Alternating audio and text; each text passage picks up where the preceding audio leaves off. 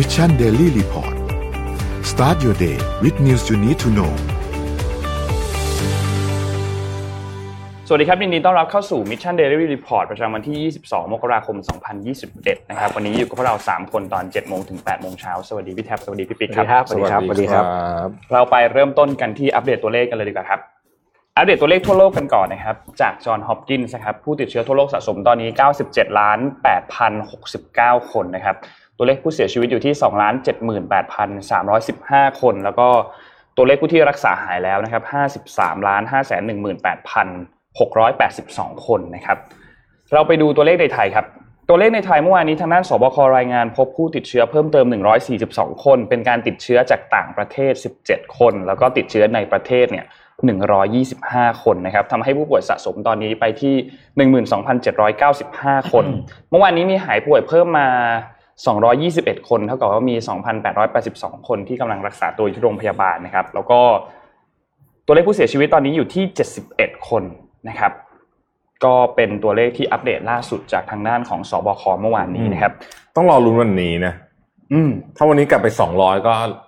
อาจจะเกือบเหมือนเริ่มใหม่ไหมจะเศร้าใหม่เออครับ เมื่อวานนี้เนี่ยมีการพูดถึงเรื่องของการคลายล็อกในกทมนะครับ ทางด้านโฆษกกรุงเทพมหานครนะครับคุณพงศกรขวัญเมืองนะครับ เมื่อวานนี้ได้มีการพูดถึงว่าคณะกรรมการโรคติดต่อกรุงเทพมหานครเนี่ยได้มีการผ่อนปลนมาตรการนะครับสำหรับเรื่องของการให้บริการพวกธุรกิจแล้วก็กิจการบางประเภทนะครับ ซึ่งมีทั้งหมดเนี่ย 13 รายการนะครับ โดยที่เขาจะต้องมีตัวมาตรการอย่างเคร่งครัด เพิ่มเติมเข้าไปเช่นเดียวกัน เพื่อเป็นเงื่อนไขเนาะอืมว่าคุณจะเปิดได้เนี่ยคุณต้องทำตามมาตรการเหล่านี้ ตัวมาตรการเหล่านี้ที่กำลังจะเล่าให้ฟังเนี่ยมีผลตั้งแต่วันนี้เป็นวันแรกนะครับคือวันที่ 22 มกราคมนะครับทั้งหมด 13 อันมีอะไรบ้าง อันแรกครับสถานที่เล่นพวกตู้เกมทั้งหลายกลับมาเล่นได้แล้วนะครับอืมร้านเกมร้านอินเทอร์เน็ตเนี่ยกลับมาเล่นได้แล้วเช่นเดียวกันนะครับสถานดูแลผู้สูงอายุ ซึ่งจากเดิมจริง ๆ แล้วเนี่ยที่ปฏิบัติการที่เขาให้บริการอยู่เนี่ยก็คือให้บริการต่อไปได้ แต่ว่าไม่ไม่มีการเปิดรับเพิ่มเติม อันนี้เนี่ยสามารถ เปิดได้แล้วนะครับ แต่ว่าต้องลดเวลาในการทำกิจกรรม แล้วก็หลีกเลี่ยงการติดต่อสัมผัสกันนะครับ สนามแข่งขันทุกประเภทนะครับ ยกเว้นสนามมวยกับสนามม้าเนี่ยเปิดได้แล้ว แต่ว่าห้ามมีผู้ชมแล้วก็ต้องมีข้อบังคับนะครับ ข้อที่ 5 สถานที่ให้บริการห้องจัดเลี้ยง สถานที่จัดเลี้ยงรวมถึงสถานที่ที่คล้ายๆ แบบนี้เนี่ยสามารถที่จะเปิดให้บริการได้แล้ว แต่ว่ารับประทานอาหารเนี่ยต้องเป็นอาหารกล่องเท่านั้น คือไม่มีอาหารเอามาเสิร์ฟ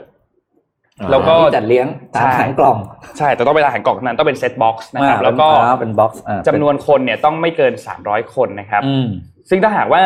ถ้าสมมติงานไหนที่จะมีจำนวนคนเกิน 300 คนเนี่ยต้องมีการขออนุญาตจากสำนักอนามัยของกทมอืมข้อที่ 6 ครับ คือพวกสนามพระเครื่องศูนย์พระเครื่องทั้งหลายเนี่ยเปิดให้บริการได้แล้วแต่ต้องมีการกำหนดผู้ใช้บริการนะครับจะเข้าควบคุมจำนวนนะครับ สถานเสริมความงามที่ ไม่ได้รับอนุญาตให้เป็นคลินิกเวชกรรม สถานที่สักเจาะผิวหนังเปิดได้แล้ว แต่ว่าต้องมีการทำความสะอาด แล้วก็ใส่หน้ากากอนามัยตลอดเวลานะครับ ข้อที่ 8 คือสถานที่ออกกำลังกายต่างๆฟิตเนสเปิดได้แล้ว แต่ว่าเทรนเนอร์พวกพวกเทรนเนอร์เนี่ยไม่สามารถที่จะให้บริการได้ แล้วก็งดเว้นพวกอบซาวน่าต่างอืมๆยกเว้นนะครับ แล้วก็เว้นระยะห่างระหว่างเครื่องออกกำลังกายอย่างน้อย 2 เมตร ข้อที่เดี๋ยวๆนะ เว้นระยะห่างระหว่างเครื่องออกกำลังกายอย่างน้อยสองเมตรเหรอครับ ต้องจัดฟิตเนสใหม่อะดิ ใช่ เพราะว่าตอนนี้ฟิตเนสมันมันชิดมากเลยนะ หลาย ๆ ที่นะ เดี๋ยวนะมันเออไม่แน่ใจว่าคนออกคำสั่งเขาเคยคือเขาเคยเข้าเข้าฟิฟิตตเนเนสนะเพราะว่าอุปกรณ์ฟิตเนสตัวหนึ่งนี่มันไม่ใช่แบบว่า20โลนะครับ อืม หนักมาก ไม่นี่นี่เพิ่งรู้เพราะเพิ่งจัดฟิตเนสใหม่ที่ศรีจันทร์โอ้โหนี่คือเรื่องใหญ่มากเลยนะเหรอ บางตัวมันหนักมากคือให้ไอ้คำสั่งเหมือนให้เปิดแต่มึงเปิดไม่ได้อะ อืมแล้วอันเนี้ยคือฟิตเนสเนี่ย โอเคอืมเจ้าของก็เดือดร้อนเปิดไม่ได้เออแต่ว่าอีกคนอีกกลุ่มหนึ่งที่ละเอียดเดือดร้อนก็คือแขนเนี่ยเทรนเนอร์เทรนเนอร์ซึ่งอันนี้เนี่ยเดือดร้อนมากไม่ให้มีเทรนเนอร์นะครับอืมอืมไม่ให้มีเทรนเนอร์โอ้ให้เล่นเครื่องเว้นเครื่องต้องจัดอีกหลายวันอะอ่าใช่สรุปว่าก็คือให้เล่นเครื่องเว้นเครื่องป่ะให้แบบเอาผ้าคลุมไว้อ่าโอเคโอเคอืมใช่ไหมก็ได้อย่างนั้นก็ได้แต่แต่ว่านนนนว่าไอ้พวกคำสั่งอันนี้เนี่ยมันค่อนข้างที่จะแบบฉุกระหุกมากเลยนะใช่สั่งเมื่อวานแล้วนนี้เปิดมีผลเลยบางอย่างมันก็ไม่มีเครื่องเป็นเครื่องไงอ่าเออ บางใช่ฟิตเนสใช่มีเครื่องบางอย่างแค่เครื่องเดียวหรือหนึ่งตัวแล้วก็ติดกับอีกเครื่องหนึงซึ่งเป็นคนละฟังก์ชันกัน อืมอืมเอาเถอะเอาเอาโอเคอ่าใครสะดวกแบบไหนก็ตามนั้นก่อน ไปต่อครับที่ข้อที่ 9 ครับ ข้อที่ 9 สถานประกอบการเพื่อสุขภาพสปาเอ่อพวกที่นวดแผนไทยทั้งหลายดีเนี่ยใจดีใจมากเลยอะอยากนวดเท้ามากเลยปวดคอมากเลยอยากนวดเท้ามากเออข้อที่ 10ครับสนามฝึกมวยโรงยิมค่ายมวยเปิดได้แล้วนะครับ แต่เปิดได้เฉพาะการฝึกซ้อมเท่านั้นคือได้แค่ชกลม เป็นคู่ซ้อมไม่ได้อ้าวเหรอใช่อ่าเป็นคู่ซ้อมไม่ได้ แล้วก็ห้ามจัดห้ามมีการแข่งขันแล้วก็ห้ามมีผู้ชมนะครับ ข้อ 11ลานโบว์ลิ่งลานสเก็ตโรลเลอร์เบดต่างๆ เปิดได้นะครับ สถาบันลีลาศสอนลีลาศเปิดได้แล้ว แล้วก็สถาบันสอนศิลปะการต่อสู้ยิมต่างๆ เนี่ยเปิดได้แล้วเดี๋ยวนะแต่แน่นอนเดี๋ยวนะห้ามมีการแข่งขันห้ามมีผู้ชม มวยเนี่ยห้ามชกลมใช่ไหมเอ้ยให้ต้องชกลมให้ให้ชกลมอย่างเดียว แต่ลีลาศเปิดได้ถ้าเต้นไงวะเป็นคำถามที่ดีครับ ใส่หน้ากากเหรอ ไม่คือต่อยมวยอะอ๋อต่อยมวยมันใส่หน้ากากไม่ได้แน่นอนแหละโอเคอ่าลีลาศจะเหนื่อยน้อยกว่าอ่าอ่าโอเคโอเคไม่แต่นี้มีคนมีคนเขียนเข้ามาก็น่าสนใจว่า บางบางที่อะเครื่องเว้นเครื่องก็ยังไม่ถึงสองเมตรเลยนะอืมก็ต้องเครื่องเว้นสองเครื่องก็ต้องไปจัดเอาเองอะพี่ประมาณพี่เนี้ยเครื่องเว้นสองเครื่องนี่มันต้องฟิตเนสใหญ่มากนะเอาแค่ลู่วิ่งอย่างเงี้ยใช่อืมอืมอืมเอาเราเราลองคิดภาพฟิตเนสที่เป็นแบบ mass mass ส่วนใหญ่ที่เราเห็นกันหลาย ๆ สาขาอย่างเงี้ยเครื่องมันชิดกันมากเลยนะใช่พื้นที่ใช่มันไม่ได้เยอะนะอืมไอ้แต่อย่างนั้นนะพอจัดได้ แต่ลองนึกถึงฟิตเนสแบบไซส์เล็กลงมาฟิตเนสอ่าใน คอนโดในโรงแรมอย่างเงี้ยอืมเขามีเครื่องวิ่งอย่างไรก็สามเครื่องอะเออเออไม่ใช่ให้แล้วใช้แน่นเครื่ละองเดียวสามเครื่องนี่คือแน่นละแน่นให้ใช้เครื่องเดียวไงให้ใช้เครื่องกลางเครื่องซ้ายขวาห้ามใช้อะไรอย่างเงี้ยอ่าอ่าโอเคโอเคโอเคาก็ยังดีกว่าไม่ได้แล้วกัน ปรับตัวกันไปปรับตัวต้อกังนไปค่อยๆปรับตัวกันไปครับอ่าโอเคโอเคประมาณนี้ครับประมาณนี้ฮะอะแต่ผเมื่อมกี้ว่าจริงๆไอ้เรื่องเวทขอขออนุญาตนิดนึง New Year Resolution เนี่ยข้องใจอยู่ข้องใจอยู่ข้องใจข้องใจ ตั้งแต่คราวที่แล้วแล้วจำได้ไหมอืม ตอนเปิดร้านอาหารน่ะอืมอืมคือเวลามาตรการมันงงๆแบบเนี้ยเออมันจะทำให้เกิดอะไรขึ้นจำได้คราวที่แล้วไหมฮะ นั่งรถมาคันเดียวกัน เออ นั่งก็นั่งกินโต๊ะเดียวกันไม่ได้จำได้ปะอืมอืมเหมือนว่าคือคือผมว่าอันเนี้ย มันก็ต้องคิดนิดนึงอะว่าแบบ เออ เออ ไม่รู้ว่าทำไงอะเขาบอกคนออกคำสั่งเป็นเดินโต๊ะแต่โนโนขว่าอโทษขอโทษขอโทษผมไม่ได้ส่งมบอ่านคอมเมนต์ผมอ่านคอมเมนต์ก็เห็นแล้วดิเห็นเหมือนกันเนี่ยคนออกคำสั่งเป็นแค่คนที่ยืนแขวนแขนก็เลยผมเพราะผมเพราะอ่านคอมเมนต์นะครับเออผมอ่านคอมเมนต์นะผมก็อาจจะต้องแบบว่าลองดูก่อน แล้วเดี๋ยวคงมี feedback กัน เอออะเพื่อที่จะปรับตัวปรับตัวโอ้โหชอบคอมเมนต์นี้ให้หนังสือหนึ่งเล่มเลยได้ไหมคนเนี้ยอะไร คนที่ยืนแกว่งแขนเนี่ยโอเคให้ให้เลยให้เลยให้รางวัลให้เลยแต่หนังสือเลยแต่หนังสือเลยหนึ่งเล่มเลยให้รางวัลเป็นพิเศษเลยคนนี้อะดาวจดเลยนะครับ อ่ามาโอ้ยตายละที่ยืนแกว่งอ่าเมื่อกี้นนท์พูดเรื่องถึงตู้เกมไปดูข่าวบันเทิงของวันนี้วันศุกร์นะครับ ไม่ค่อยมีอะไร เป็นสาระมากก็ดูเรื่องเพลินๆขอภาพปีสี่ห้าหกครับ อ่านี่คือร้านตู้เกมที่ที่ญี่ปุ่นนะที่ชินจูกุนะครับ ก็ก็คงคุ้นหน้าคุ้นตากันดีเนาะเงียบจ้ะ อ่าเนี่ยเงียบกริบเลยนะแต่ว่าร้านอ่าอาร์เคดร้านเนี้ยครับเพิ่งทำสถิติ เข้ากินเนสบุ๊กได้ ว่าเป็นร้านที่มีไอ้ตู้ตู้คีบมากที่สุดในโลกพอเพิ่งได้เหรอเพิ่งได้เพิ่งได้คืออาจจะมีที่อ๋อื่อนนี่ไงเพิ่งได้เลยนี่เนี่ยเพิ่งได้เลยนะครับ ก็คือร้านเนี้นะครับ ถ้าใครเข้าไปหลังจากเปิดญี่ปุ่นเนี่ยก็เตรียมตัวได้เลย เพราะว่า มีตู้กดเนี่ยอยู่ 454 ตู้ คือเล่นกันยังไงอะกูแบบไม่ไหวอะเฮ้ยพวกดูกันไม่ทั่ว ตู้กดแบบเนี้ยมันเป็นเออเป็นศาสตร์หนึ่งเลยนะเออมันเป็นรุ่นมันเป็นมันมีรุ่นงานพี่ที่แบบว่าเขาได้เยอะมากเลยอะมันเป็นงานเอนจิเนียร์ดีๆนี่เองใช่อะมันต้องเป็นเล็งเล็งวิธีหมุนวิธีการเล็งหมุนวิธีแบบว่าต้องหัวยังไงหันยังไงอย่างเงี้ยเออนะครับ นี่ก็เพิ่งได้เนี่ยเพิ่งเพิ่งได้รางวัลอ่าได้ค่ามันเขาเรียกอะไรนะเข้าทำลายสถิติโลกก็ถูกบันทึกไว้ในกินอ่า Guinness World Records นะครับอืมในในชีวิตผมไม่เคยคีบในได้ทั้งตัวอะอืมเหมือนกันครับอืมไม่เคยได้เลย ขอขอกระโดดพาไปข่าวรอบโลกสักนิดหนึ่งได้ไหมอ่าฮะไปเลยครับนะฮะโอเคสาระได้ละเมื่อวานนี้เนี่ยที่อินโดนีเซียเนี่ยนะครับเป็นวันที่ต้องใช้คำว่าเลวร้ายที่สุดเลยนะตั้งแต่มีโควิด -19 มาเพราะว่าอืมเมื่อวานนี้เนี่ยมีผู้เสียชีวิต 346 คนนะครับแล้วก็มีผู้ติดเชื้อ 11,703 คนนะครับตอนนี้เนี่ยตัวเลขผู้ติดเชื้อที่อินโดนีเซียเนี่ยนะครับ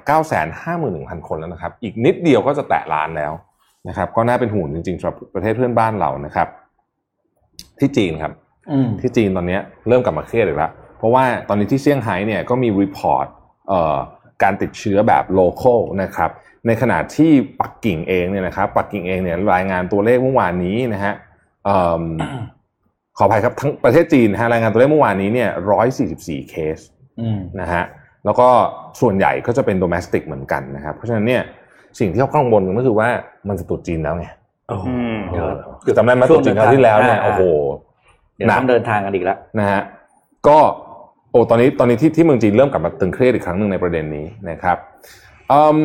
ที่อินเดียครับผมที่อินเดียอินเดียเนี่ยตัวเลขตัวเลขผู้ติดเชื้อตอนนี้ก็วิ่งอยู่ประมาณสักหมื่นสามหมื่นห้าถึงสองหมื่นประมาณนี้เนี่ยนะครับตัวเลขรวมตอนนี้อยู่ที่10.6ล้านคนนะครับประเด็นสำคัญที่อินเดียที่ต้องจับตาตอนนี้เลยก็คือการขออนุมัติวัคซีนฉุกเฉินนะครับซึ่งมีหลายเจ้าเนี่ยเตรียมจะยื่นขออนุมัตินะฮะวัคซีนอันหนึ่งของอินเดียที่ชื่อว่า Bharat Biotech ซึ่งเป็นบริษัทเอ่อ local ของเขาเนี่ยตอนนี้ก็ไปยื่นฉุกเฉินนะครับที่ฟิลิปปินส์นะฮะแล้วนะครับเอ่อฝั่งอินโดนีเซียเองนะฮะอินโดนีเซียเองเนี่ย รัฐมนตรีว่าการกระทรวงสาธารณสุขก็ออกมาบอกว่า ตอนนี้เนี่ยแผนการฉีดจะเป็นแบบนี้นะครับ 1.4 ล้านคนในเดือนนี้ถึงเดือนกุมภาพันธ์นะครับ อันนี้จะเป็นคนเรียกว่าเป็นกลุ่มแถวหน้าก็คือบรรดาแพทย์นะฮะแล้วก็บุคลากรในสาธารณสุขต่างๆนะครับ อีก 17 ล้านคนหลังจากนั้นถัดมาชุดที่2เนี่ยนะครับ จะเป็นคนที่ทำงานเกี่ยวข้องกับสาธารณะ ก็คืออย่างเช่นคนขับรถเมล์อะไรอย่างเงี้ยนะครับ public workers นะฮะ แล้วก็หลังจากนั้นเนี่ยจะเป็นกลุ่มคนที่อายุเยอะอายุเยอะฮะครับเจ็ดสิบขึ้นไปอีกยี่สิบห้าล้านคน แล้วพอจบทั้งหมดทั้งมวลนี้เนี่ย มันจะเป็นเดือนพฤษภาอืมก็ถึงจะเริ่มค่อยๆฉีดคนทั่วๆไปที่เหลือว่างันเถอะนะครับอืมก็ก็แผนก็ค่อนข้างชัดเจนดีนะฮะผมว่านะฮะอืมญี่ปุ่นนะโอ้ยญี่ปุ่นหนักญี่ปุ่นหนักญี่ปุ่นตอนนี้เนี่ย เคสวันหนึ่งอยู่ห้าพันนะ ห้าพันห้าพันกว่านะตอนนี้นะฮะก็ญี่ปุ่นตอนนี้เนี่ยเออก็ตกลงกับไฟเซอร์เรียบร้อยแล้วนะครับ จะได้ไฟเอ่อจะได้อ่าวัคซีนจากไฟเซอร์เนี่ยร้อยสี่สิบสี่ล้านโดสนะฮะก็ญี่ปุ่นก็ใช้จากหลายซอสแต่ว่าไฟเซอร์อาจจะเป็น main หลักนะครับอะอันนี้เป็นข่าวจากรอบโลก ผมพาไปดูมูฟสำคัญอันหนึ่งของสหรัฐอเมริกาที่เมื่อวานนี้ไม่ได้พูดถึงแต่ว่าจริงๆแล้วเป็นประเด็นที่สำคัญมากนะครับ ขอภาพทีหนึ่งขึ้นมาหน่อยฮะอืม คุณคนนี้นะฮะเขาเป็น representative ของไต้หวันกับสหรัฐอเมริกาครับนะครับ คือไม่ไม่ได้เป็นทูตหรือไม่ไม่ไม่ได้ตำแหน่งทูตใช่ไหมเพราะว่าเขาเขาไม่ได้มีเอ่อสถานทูตจริงๆแต่ว่าเป็น representative อะนะครับ ก็ได้รับเชิญไปในงานสาบานตนด้วยนะครับ แล้วเขาก็ลงคลิปวิดีโอเนี่ยนะครับ แล้วเขาก็บอกว่าเอ่อสิ่งที่เราเป็นสิ่งที่เราเป็นพูดเป็นภาษาเดียวกันระหว่างไต้หวันกับสหรัฐอเมริกาก็คือประชาธิปไตยและ อิสรภาพ อันนั้นเป็นความความต้องการสูงสุดที่เหมือนกันระหว่างเรานะครับ แล้วก็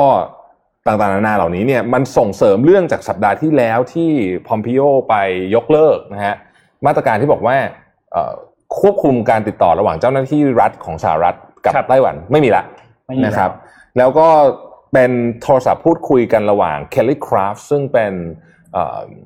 ทูตประจำสหรัฐอเมริกานะทูตประจำ UN ของสหรัฐอเมริกานะครับกับไช่อิงเหวินประธานาธิบดีไช่อิงเหวินนะครับซึ่งก็คือเป็นการพูดคุยที่ต้องบอกว่าเป็นประวัติศาสตร์เหมือนกันจริงๆเขาจะเดินทางไป แต่ว่ามีคำสั่งห้ามไม่ให้เดินทางไปเนี่ยนะครับมันมันเป็นคำสั่งปกติว่าเอ่อช่วงก่อนเปลี่ยนตำแหน่งเนี่ยนะฮะเจ้าหน้าที่ระดับสูงของของรัฐเนี่ยไม่ไม่เดินทางไปเยือนเอ่ออะไรประเทศต่างๆเนี่ยนะครับครับ เหตุการณ์นี้เนี่ย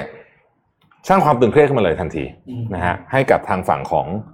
ของรัฐบาลจีนแน่นอนนะครับ ผมคิดว่าตอนนี้เนี่ยดูท่าจากไบเดนแล้วเนี่ยอืมไม่ถอยฮะ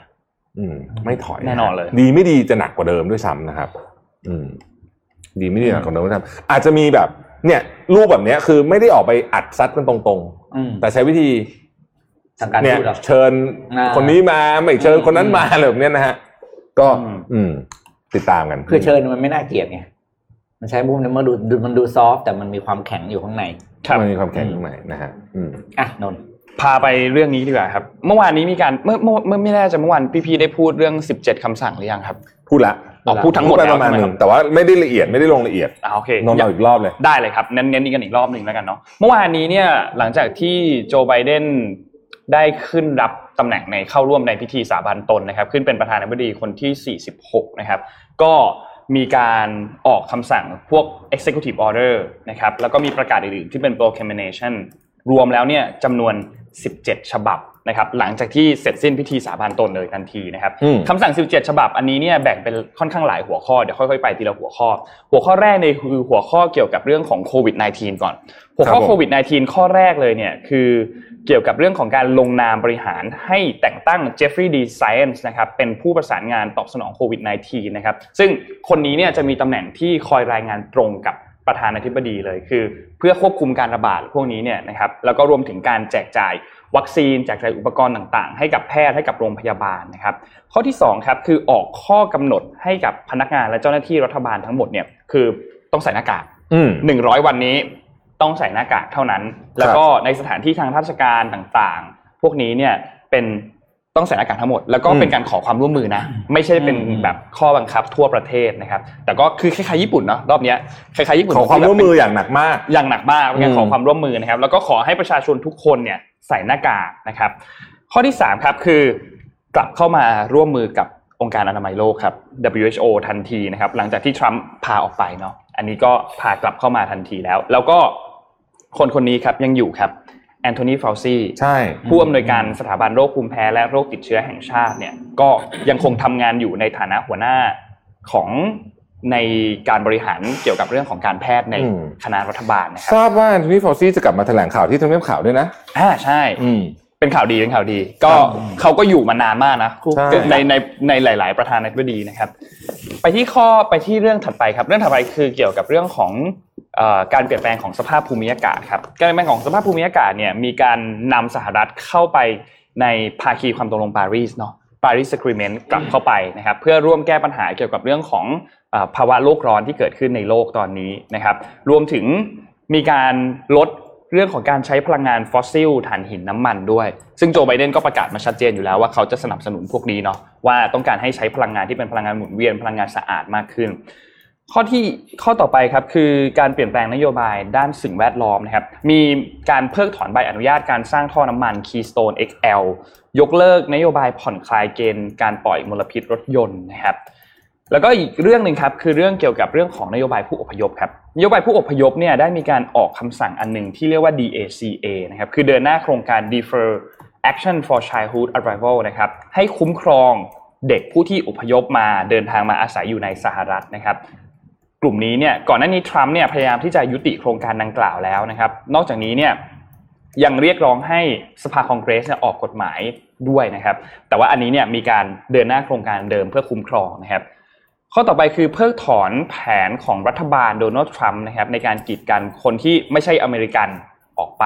แล้วก็อันเนี้ยทำการยกเลิกออกไปยุติ มาตรการห้ามพลเมืองชาวมุสลิม แล้วก็หลายประเทศในแอฟริกาเนี่ยเข้าสหรัฐก็คือไบเดนเนี่ยสั่งให้กระทรวงการต่างประเทศเนี่ย เริ่มพิจารณาให้กับบุคคลเหล่านี้ว่าเฮ้ยคุณอาจจะได้วีซ่า แล้วก็หาวิธีการแก้ไขปัญหา เพราะว่าคือปัญหาผู้อพยพเนี่ยเป็นปัญหาที่มันคู่มากับสหรัฐเนี่ยนานมากยาวนานมากใช่ใช่นานมากแล้วตอนนี้มีข่าวอะเห็นไหมว่ามีคนเดินเท้ามาจากฮอนดูรัสอะอ่าเพื่อจะมาเข้าแล้วก็เหมือนกับว่า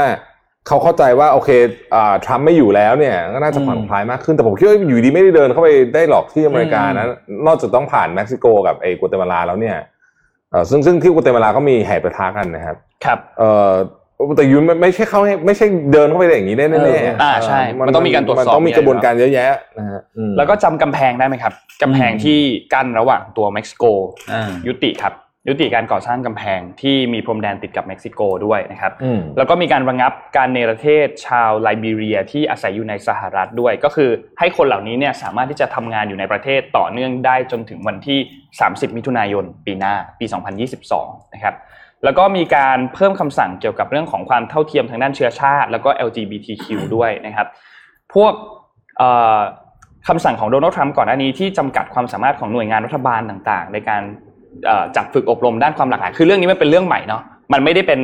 เรื่องที่เกิดขึ้นในสหรัฐในประวัติศาสตร์ เพราะฉะนั้นมันก็เลยมีการจัดการอบรม ซึ่งโดนัลด์ทรัมป์เคยออกมาเหมือนกับไม่ให้ไม่ให้ไม่ให้จัดการรายงานพวกนี้ก็คลายอันนั้นออกไปซูซานไรส์ครับเป็นประธานสภานโยบายในประเทศนะครับเป็นผู้นำด้านการผลักดันเกี่ยวกับเรื่องของหน่วยงานรัฐบาลต่างๆ แล้วก็ข้อที่13ครับ เกี่ยวกับเรื่องของกฎหมายสิทธิพลเมืองข้อ 7 ในฉบับปี 1964 นะครับ ข้อนี้เนี่ยพูดถึงเกี่ยวกับว่ากำหนดว่ารัฐบาลต้องไม่เลือกปฏิบัติกับประชาชน ในพื้นฐานเกี่ยวกับเรื่องของเพศ แล้วก็ความหลากหลายทางเพศนะครับ ไปดูด้านเศรษฐกิจบ้างครับ ด้านเศรษฐกิจครับ อันเนี้ยข้อนี้ impact มากๆ คือเรื่องเกี่ยวกับการพักชำระหนี้อืมอืมการพักชำระหนี้ข้อนี้น่าสนใจมาก เพราะว่าหลาย ๆ ที่เนี่ยบางทีพักชำระหนี้พักชำระหนี้เนี่ยคือพักต้นดอกยังเดินอยู่อืม แต่อันนี้เนี่ยพักทั้งต้นแล้วก็พักทั้งดอกนะครับ กระทรวงทหารผ่านศึก กระทรวงเคหะพัฒนาการเมือง และพวกนี้พักชำระหนี้หมดนะครับ กระทรวงการเกษตรพักชำระหนี้หมดนะครับ ไปจนถึงวันที่ 30 มีนาคมเป็นอย่างน้อยนะครับ แล้วก็ขยายเวลาพักชำระหนี้คิดดอกเบี้ยเงินกู้ เกี่ยวกับเรื่องของการศึกษาด้วย ไปจนถึงวันที่ 30 กันยายนก็คือคนที่มีหนี้การศึกษากู้เงินมาเพื่อเรียนเนี่ยอืมพักชำระหนี้ไปด้วยเช่นเดียวกัน แล้วก็ในเรื่องของการตรวจสอบรัฐบาลครับมี 2 ข้อสุดท้ายแล้ว คือกำหนดให้ผู้ที่ได้รับแต่งตั้งในตำแหน่งฝ่ายบริหารเนี่ยต้องมีการลงนามเกี่ยวกับเรื่องของด้านจริยธรรม คือต้องไม่ทำเพื่อประโยชน์ส่วนตัว แล้วก็กำหนดรักษาความเป็นอิสระในการทำงานของกระทรวงยุติธรรมนะครับแล้วก็ข้อสุดท้ายครับคือสั่งการให้ผู้อำนวยการสำนักงานจัดการงบประมาณหรือว่า OMB เนี่ยต้องมีการศึกษาและออกข้อเสนอแนะเพื่อปรับ แก้กฎระเบียบ ให้มีความทันสมัยทันยุคมากขึ้น ยกเลิกกระบวนการที่โดนัลด์ทรัมป์เคยทำมาก่อนหน้านี้ เพื่อป้องกันการผ่านนโยบายแบบอยู่ดีๆก็ผ่านแบบฉุกละหุกมาเลยนะครับอืมก็นั่นแหละครับ เป็นคำสั่ง 17คำสั่งทั้งหมดที่เกิดขึ้นในวันแรกวันเดียวอืมเรียกว่าเตรียมพร้อมมาถึงก็ปฏิบัติงานได้ทันทีเขาเขาเขาเขาคงจัดเตรียมมาเยอะเขาคงเตรียมมาแล้วแหละรอมาแล้วเลยนะเออผมผมให้มันดูอันนี้นิดนึงเพราะว่ามันมีข่าวอยู่ใน อินเทอร์เน็ตอินเทอร์เน็ตเยอะก็เลยอยากจะมาเคลียร์นิดหนึ่งอะนะครับว่าไออันนี้คืออะไรคือมันมีภาพอันหนึ่งนะฮะเดี๋ยวนะครับแป๊บหนึ่งนะฮะขออนุญาตดาบเต็มเอาขึ้นเลยนะฮะนี่เป็นแบบภาพสดรายรายการสดก็ต้องหาข่าวสดไปด้วยครับเออคือมันมีจดหมายอันหนึ่งอะครับที่ที่เหมือนกับโดนัลด์ทรัมป์อ่าเขียนใช่ไหมใช่ คือมันเป็นของปลอมนะครับ ถ้าใครเห็นนะฮะอืมอ๋อตัวนี้จดหมายโอเคอืม ที่โดโดนัลด์ทรัมป์เหมือนเหมือนโดนัลด์ทรัมป์เขียนทิ้งไว้ให้ไบเดนน่ะแล้วเขียนว่าโจ Joe you know I won เป็นบรรทัดเดียวอ่าเดี๋ยวเดี๋ยวรอภาพซึ่งขึ้นมาซึ่งดีกว่าซึ่งมันออกไปทั่วต้องใช้คำว่าไปไปทั่วอินเทอร์เน็ตเลยนะครับอืมแล้วก็มีหลายคนเชื่อด้วยมันของจริงนะฮะแต่ว่าเราไปเช็คมาแล้วนะครับว่ามันเป็นของปลอมนะครับ ดังนั้นก็คือไม่ใช่แค่อินเทอร์เน็ตนะครับ เมื่อวานนี้ผมเปิดทีวีทิ้งไว้เนี่ยนะอืมเออคุณพ่อคุณแม่ดูทีวีอยู่เนี่ยเขายังถามเรื่องนี้เลยแสดงว่ามันไปอยู่ในทีวีเหมือนกันอือืมมอืม นะฮะอะส่งขึ้นมาให้ละดูนะครับเผื่อใครเห็นอะไรประมาณนี้นะฮะซึ่งคือตอนตอนแรกตอนแรกที่เห็นนะอะก็แบบเอ๊ะขนาดนั้นเลยมันขนาดนั้นมันก็ดูมันก็ดูเสียมารยาทมากแต่ก็ไม่แน่นะอืมอืมนะเป็นไปได้เป็นไปได้นะครับ โอเคเอ่อระหว่างรอภาพขึ้นเดี๋ยวขอไปอ่านี่นี่นี่มาแล้วมาแล้วขอเน้นคำว่านี่คือของปลอของมปลอมครับนะฮะอันนี้ของปลอมรอยเตอร์มีการรายงานไปตัว fact check แล้วว่าเรียบร้อยนะฮะว่าเป็นจดหมายขตัอวงปลอนี้มเป็นของนะปลอมแต่ว่านั่นแหละ มีจดหมายอันหนึงเป็นของจริงครับอ่าอ่าจดหมายของจริงอันนี้เนี่ยสำนักข่าว CNN เขารายงานมาแล้วครับ ตัวจดหมายอันนี้เขาบอกว่าในออฟฟิศเนี่ยในไวท์เฮาส์เนี่ยนะครับอืมโดนัลด์ทรัมป์มีการทิ้งจดหมายอันหนึ่งไว้ให้โจไบเดนอืมอืมแต่ตัวจดหมายอันนี้เนี่ยเหมือนเขาบอกว่า อันนี้มันโค้ดมาเลยนะ Biden said Trump left him a very generous letter before departing White House ก็คือเป็นการทิ้งจดหมายฉบับหนึ่งที่แบบ น่ารักมากมีเป็นแสดงความมีน้ำใจแบบสุดๆอะไรเงี้ยอืมให้กับโจไบเดนซึ่งตัวจดหมายอันนี้เนี่ยโจไบเดนออกมาให้สัมภาษณ์บอกว่าตัวเขาเนี่ยจะไม่มีการนำจดหมายนี้ออกมาเปิดเผยอืมว่าข้อความในนั้นเนี่ยมีข้อความอะไรบ้างอืมถ้ายังไม่ได้รับอนุญาตจากโดนัลด์ทรัมป์อืมซึ่งไอตัวจดหมายอันนี้เนี่ยแม้แต่ผู้ช่วยของโดนัลด์ทรัมป์ก็ไม่รู้นะครับอืมอืมผู้ช่วยที่ที่มีความใกล้ชิดที่สุดกับโดนัลด์ทรัมป์ผู้ช่วยระดับสูงของโดนัลด์ทรัมป์เนี่ยก็ไม่รู้ว่าข้อความด้านในนั้นเนี่ย เป็นข้อความอะไรนะครับอืมซึ่งเซอร์ไพรส์นะกับการที่โดนัลด์ทรัมป์ส่งจดหมายอะไรบางอย่างไว้ให้โจไบเดนแล้วโจไบเดนออกมาบอกว่าเป็นจดหมายที่แสดงความมีน้ำใจมากๆด้วยเนี่ยอืมเป็นก็เรื่องเลยที่ก็เลยค่เป็นข้างที่มาของไอ้ตัวเฟกนี่แหละคนก็เลยออกมาทำแซลอะคิดว่าอ่าใช่คงคิดว่าเป็นตัวนี้ไงอ่าซึ่งไม่ใช่ เพราะว่าอืมเขายังไม่ได้มีการเปิดเผยออกมา นี่คือที่ CNN รายงานนะครับอืมยังไม่ได้มีการเปิดเผยตัวจดหมายตัวนี้ออกมา แต่คือตัวพวกจดหมายพวกนี้เนี่ยจริงๆแล้วเนี่ยต้องบอกว่ามันเป็นธรรมเนียมอยู่แล้วนะ ใช่ใช่ใช่เป็นธรรมเนียมขาขอขีงกัประธานาธิบดีอยู่แล้ว ทุกประธานาธิบดีอยู่แล้ว ที่ใช่คนก่อนจะทำการเขียนจดหมายอะไรบางอย่างถึงประธานาธิบดีคนถัดไป แต่เราไม่คิดว่าจะเกิดขึ้นกับโดนัลด์ทรัมป์เพราะว่าอ่าพิธีสาบานตนก็ไม่ได้เข้าร่วมเนาะอืมไม่ได้มานะครับก็เลยเป็นสิ่งที่ค่อนข้างเซอร์ไพรส์พอสมควรเหมือนกัน แล้วภาพเมื่อวานนี้เนี่ยนะครับตอนที่พิธีสาบานตนเนี่ยมันจะต้องมีการคล้ายๆกับส่งมอบนึกออกไหมอืมคนเก่าไปส่งมอบเอ่อเนื่องจากโดนัลด์ทรัมป์ไม่มาครับนะฮะสิ่งที่เกิดขึ้นก็คือว่า คนที่เหมือนกับเหมือนกับส่งมอบพาทัวร์อะไรอย่างเงี้ยเข้าทำเนียบขาวเนี่ย ก็เลยเป็นอดีตสามประธานาธิบดีครับอ๋อก็คือบิลคลินตันโอบามาแล้วก็บุชอืมจอร์จ W. บุชสามคนฮะ ไปก็เป็นอีกอ่าที่ก็เป็นภาพที่แบบอะไม่เคยเห็นไม่มาใช่ไหมเออคนอื่นทำเอาวะเดี๋ยวคนอื่นทำหน้าที่แทนนะฮะจริง ๆ ผมเข้าใจว่ามีอีกท่านหนึ่งก็คือจิมมี่คาร์เตอร์โอ้โหยังยังมีชีวิตอยู่ไม่ไม่ไม่เหรอมามาไม่ไหวมนุษย์อ่ามาไม่ไหวอ่าแต่ว่า ก็เป็นคนก็เขาส่งสารมาแสดงความยินดีอืมนะครับโอ้โหไบเดนนี่เรียกว่าเป็นเรียกว่าเป็นความหวังของชาติจริงเป็นๆนะเป็นความหวังของชาติจริงเออมมคือแบบว่าเมื่อวานในบรรยากาศเนี่ยเราดูจบอะเรารู้สึกว่าเออคนอเมริกันมีความหวังอะคือจะดีขึ้นหรือแย่ลงไม่รู้แต่ถ้าเกิดผมเป็นคนอเมริกันอะผมรู้สึกว่าเฮ้ยเรามีความหวังมีมีแรงสู้ต่อ มีแรงสู้ต่อนะอืมรู้สึกว่าแบบภาพเพิ่มต่าง ๆ เนี่ยมัน ผมว่ามันมีตั้งแต่เอ่อกวี คนนั้นเนี่ยนะฮะน้อยน้องคนนั้นน้องสาวน้อยเอ่อคนนั้นคุณผมจำชื่ออเมราคริมสันอืมเอ่อเพิ่งไปอ่านประวัตินะฮะก็จบฮาร์วาร์ดอะไรอย่างนี้นะคือเก่งมากแล้วก็ได้รางวัลในตั้งแต่เด็กๆอะคือเป็นแบบเก่งมากๆในด้านนี้นะครับ แล้วก็เพลงของเพลงชาติของเลดี้กาก้าเนี่ยผมว่าโอ้โหแบบอืมทั้งขนลุกอะนะแล้วก็อีกหลาย ๆ อย่างที่วันเมื่อวานนี้เกิดขึ้นนะครับ เป็นบรรยากาศที่ที่ที่สร้างความหวัง ให้กับคนอเมริกันอืมกลุ่มหนึ่งแล้วกันผมว่ามีกลุ่มหนึ่งก็ไม่พอใจอยู่อืมนะฮะยังมีคนจำนวนมากนะครับ ที่เชื่อว่าทรัมป์ถูกโกง อันนี้บอกตามตรงอืมครับ แล้วคุณจะไม่เชื่อเลยว่ามันมีเหตุมันมีคนที่คิดว่าทรัมป์ถูกโกงเนี่ย เกิดขึ้นไม่ใช่เฉพาะที่อเมริกานะครับ ขอภาพทีสองเนี่ยที่ญี่ปุ่นนะนี่เมื่อวานนี้ Japan stands with Trump อ่านะฮะนี่คือภาพจากรอยเตอร์นะฮะอ่ามมาเดินขบวนที่กินซ่าครับผม แล้วก็บอกว่าคนญี่ปุ่นเนี่ยสนับสนุนโดนัลด์ทรัมป์นะฮะแล้วก็มาแบบค่อนข้างจริงจังนะเออมีมันแบจริบงจังเลยอะธงมีธงเออมีแบบเอ้ยแล้วเขาให้เขาฉุกเฉินอยู่ไม่ใช่เหรอก็เดินกันอย่างเงี้ยเออไม่รู้เหมือนกันอะเอออือืมอะทรัมป์อะมันยังมี side story อีกเยอะมากอะเล่าอีกนิดนึงแล้วกันนะฮะเขามีเยอะมากเดี๋ยวมันมีอีกด้วย เยอะเยอะมากๆ คือเมื่อวานนี้จำได้ไหมผมเล่าให้ฟังบอกว่ารัฐบาลจีนเนี่ยหลังจากที่เอ่อไมค์พอมปิโอแล้วก็รัฐเอ่อเจ้าหน้าที่ระดับสูงของสหรัฐอีก 28 คนรวมกันเนี่ยนะฮะ หมดวาระใช่ไหมครับ ก็ถูกคว่ำบาตรเลย คว่ำบาตรอ่าไมค์ปอมปิโอ คว่ำบาตรปีเตอร์นาวาโร คว่ำบาตรโรเบิร์ตโอไบรอันโอไบรอันจอห์นโบลตันเนี่ยใหญ่ๆทั้งนั้นนะฮะยี่สิบแปดคน28คนถูกคว่ำบาตรหมดเลยนะครับเอ่อเพราะบอกว่าก็เป็นข้อหาเดิมๆอะวางแผนกีดกันอะไรภายในของจีนอะไรเนี่ยนะครับสมาชิกครอบครัวถูกคว่ำบาตรด้วยนะฮะอ่าอืมทีนี้ประเด็นอย่างนี้ครับ ตอนนี้รัฐบาลใหม่มาแล้วครับอ่านะครับ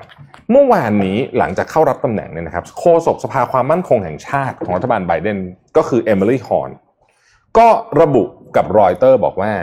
การลงโทษนี้นะฮะผม quote อันนี้เป็น quote จาก Voice of America นะครับ ไม่ก่อให้เกิดประโยชน์ และเป็นการดูถูกเหยียดหยามนะฮะอืมแล้ว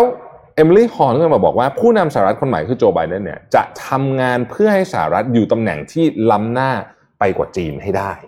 นะฮะก็คือมาวันแรกก็ซัดกันแล้วแหละฮะเพราะฉะนั้นเนี่ยใครที่คิดว่าเรื่องระหว่างจีนกับสหรัฐจะซอฟต์ลง ผมคิดว่าคงต้องคิดใหม่นะครับเออแล้วโจไบเดนเองก็ก็ไม่ธรรมดาด้ซอฟต์นะนะเรื่องเนี้ยไม่ธรรมดาเหมือนกันนะครับอะไปเจ็ดโมงครึ่งไหมฮะเฮ้ยเจ็ดโมงครึ่งเหรอเจ็ดโมงครึ่งนะครับถามไปถึงเรื่องเลยอะไปเจ็ดโมงครึ่งก็ได้คไปรับเจ็ดโมงครึ่งเดี๋ยวเดี๋ยวหลังหลังเจ็ดโมงครึ่งมาต่ออ่าเจ็ดโมงครึ่งมาต่อยาวๆนะครับอะเจ็ดโมงครึ่งวันนี้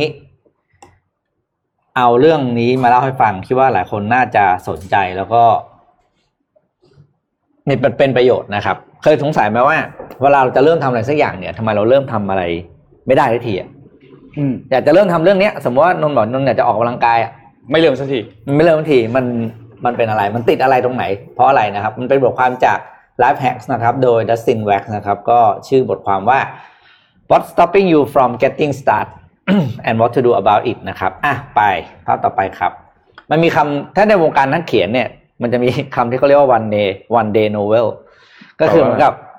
โหเนี่ยเดี๋ยวฉันจะแต่งนิยายฉันจะเขียนเพจที่นู่นนี่นั่นพูดเสร็จจบสิ้นวันแล้วก็ไม่ได้ทำอะไรไม่มีอะไรเกิดขึ้นอ่านนะก็คือเหมือนกับคนที่ว่า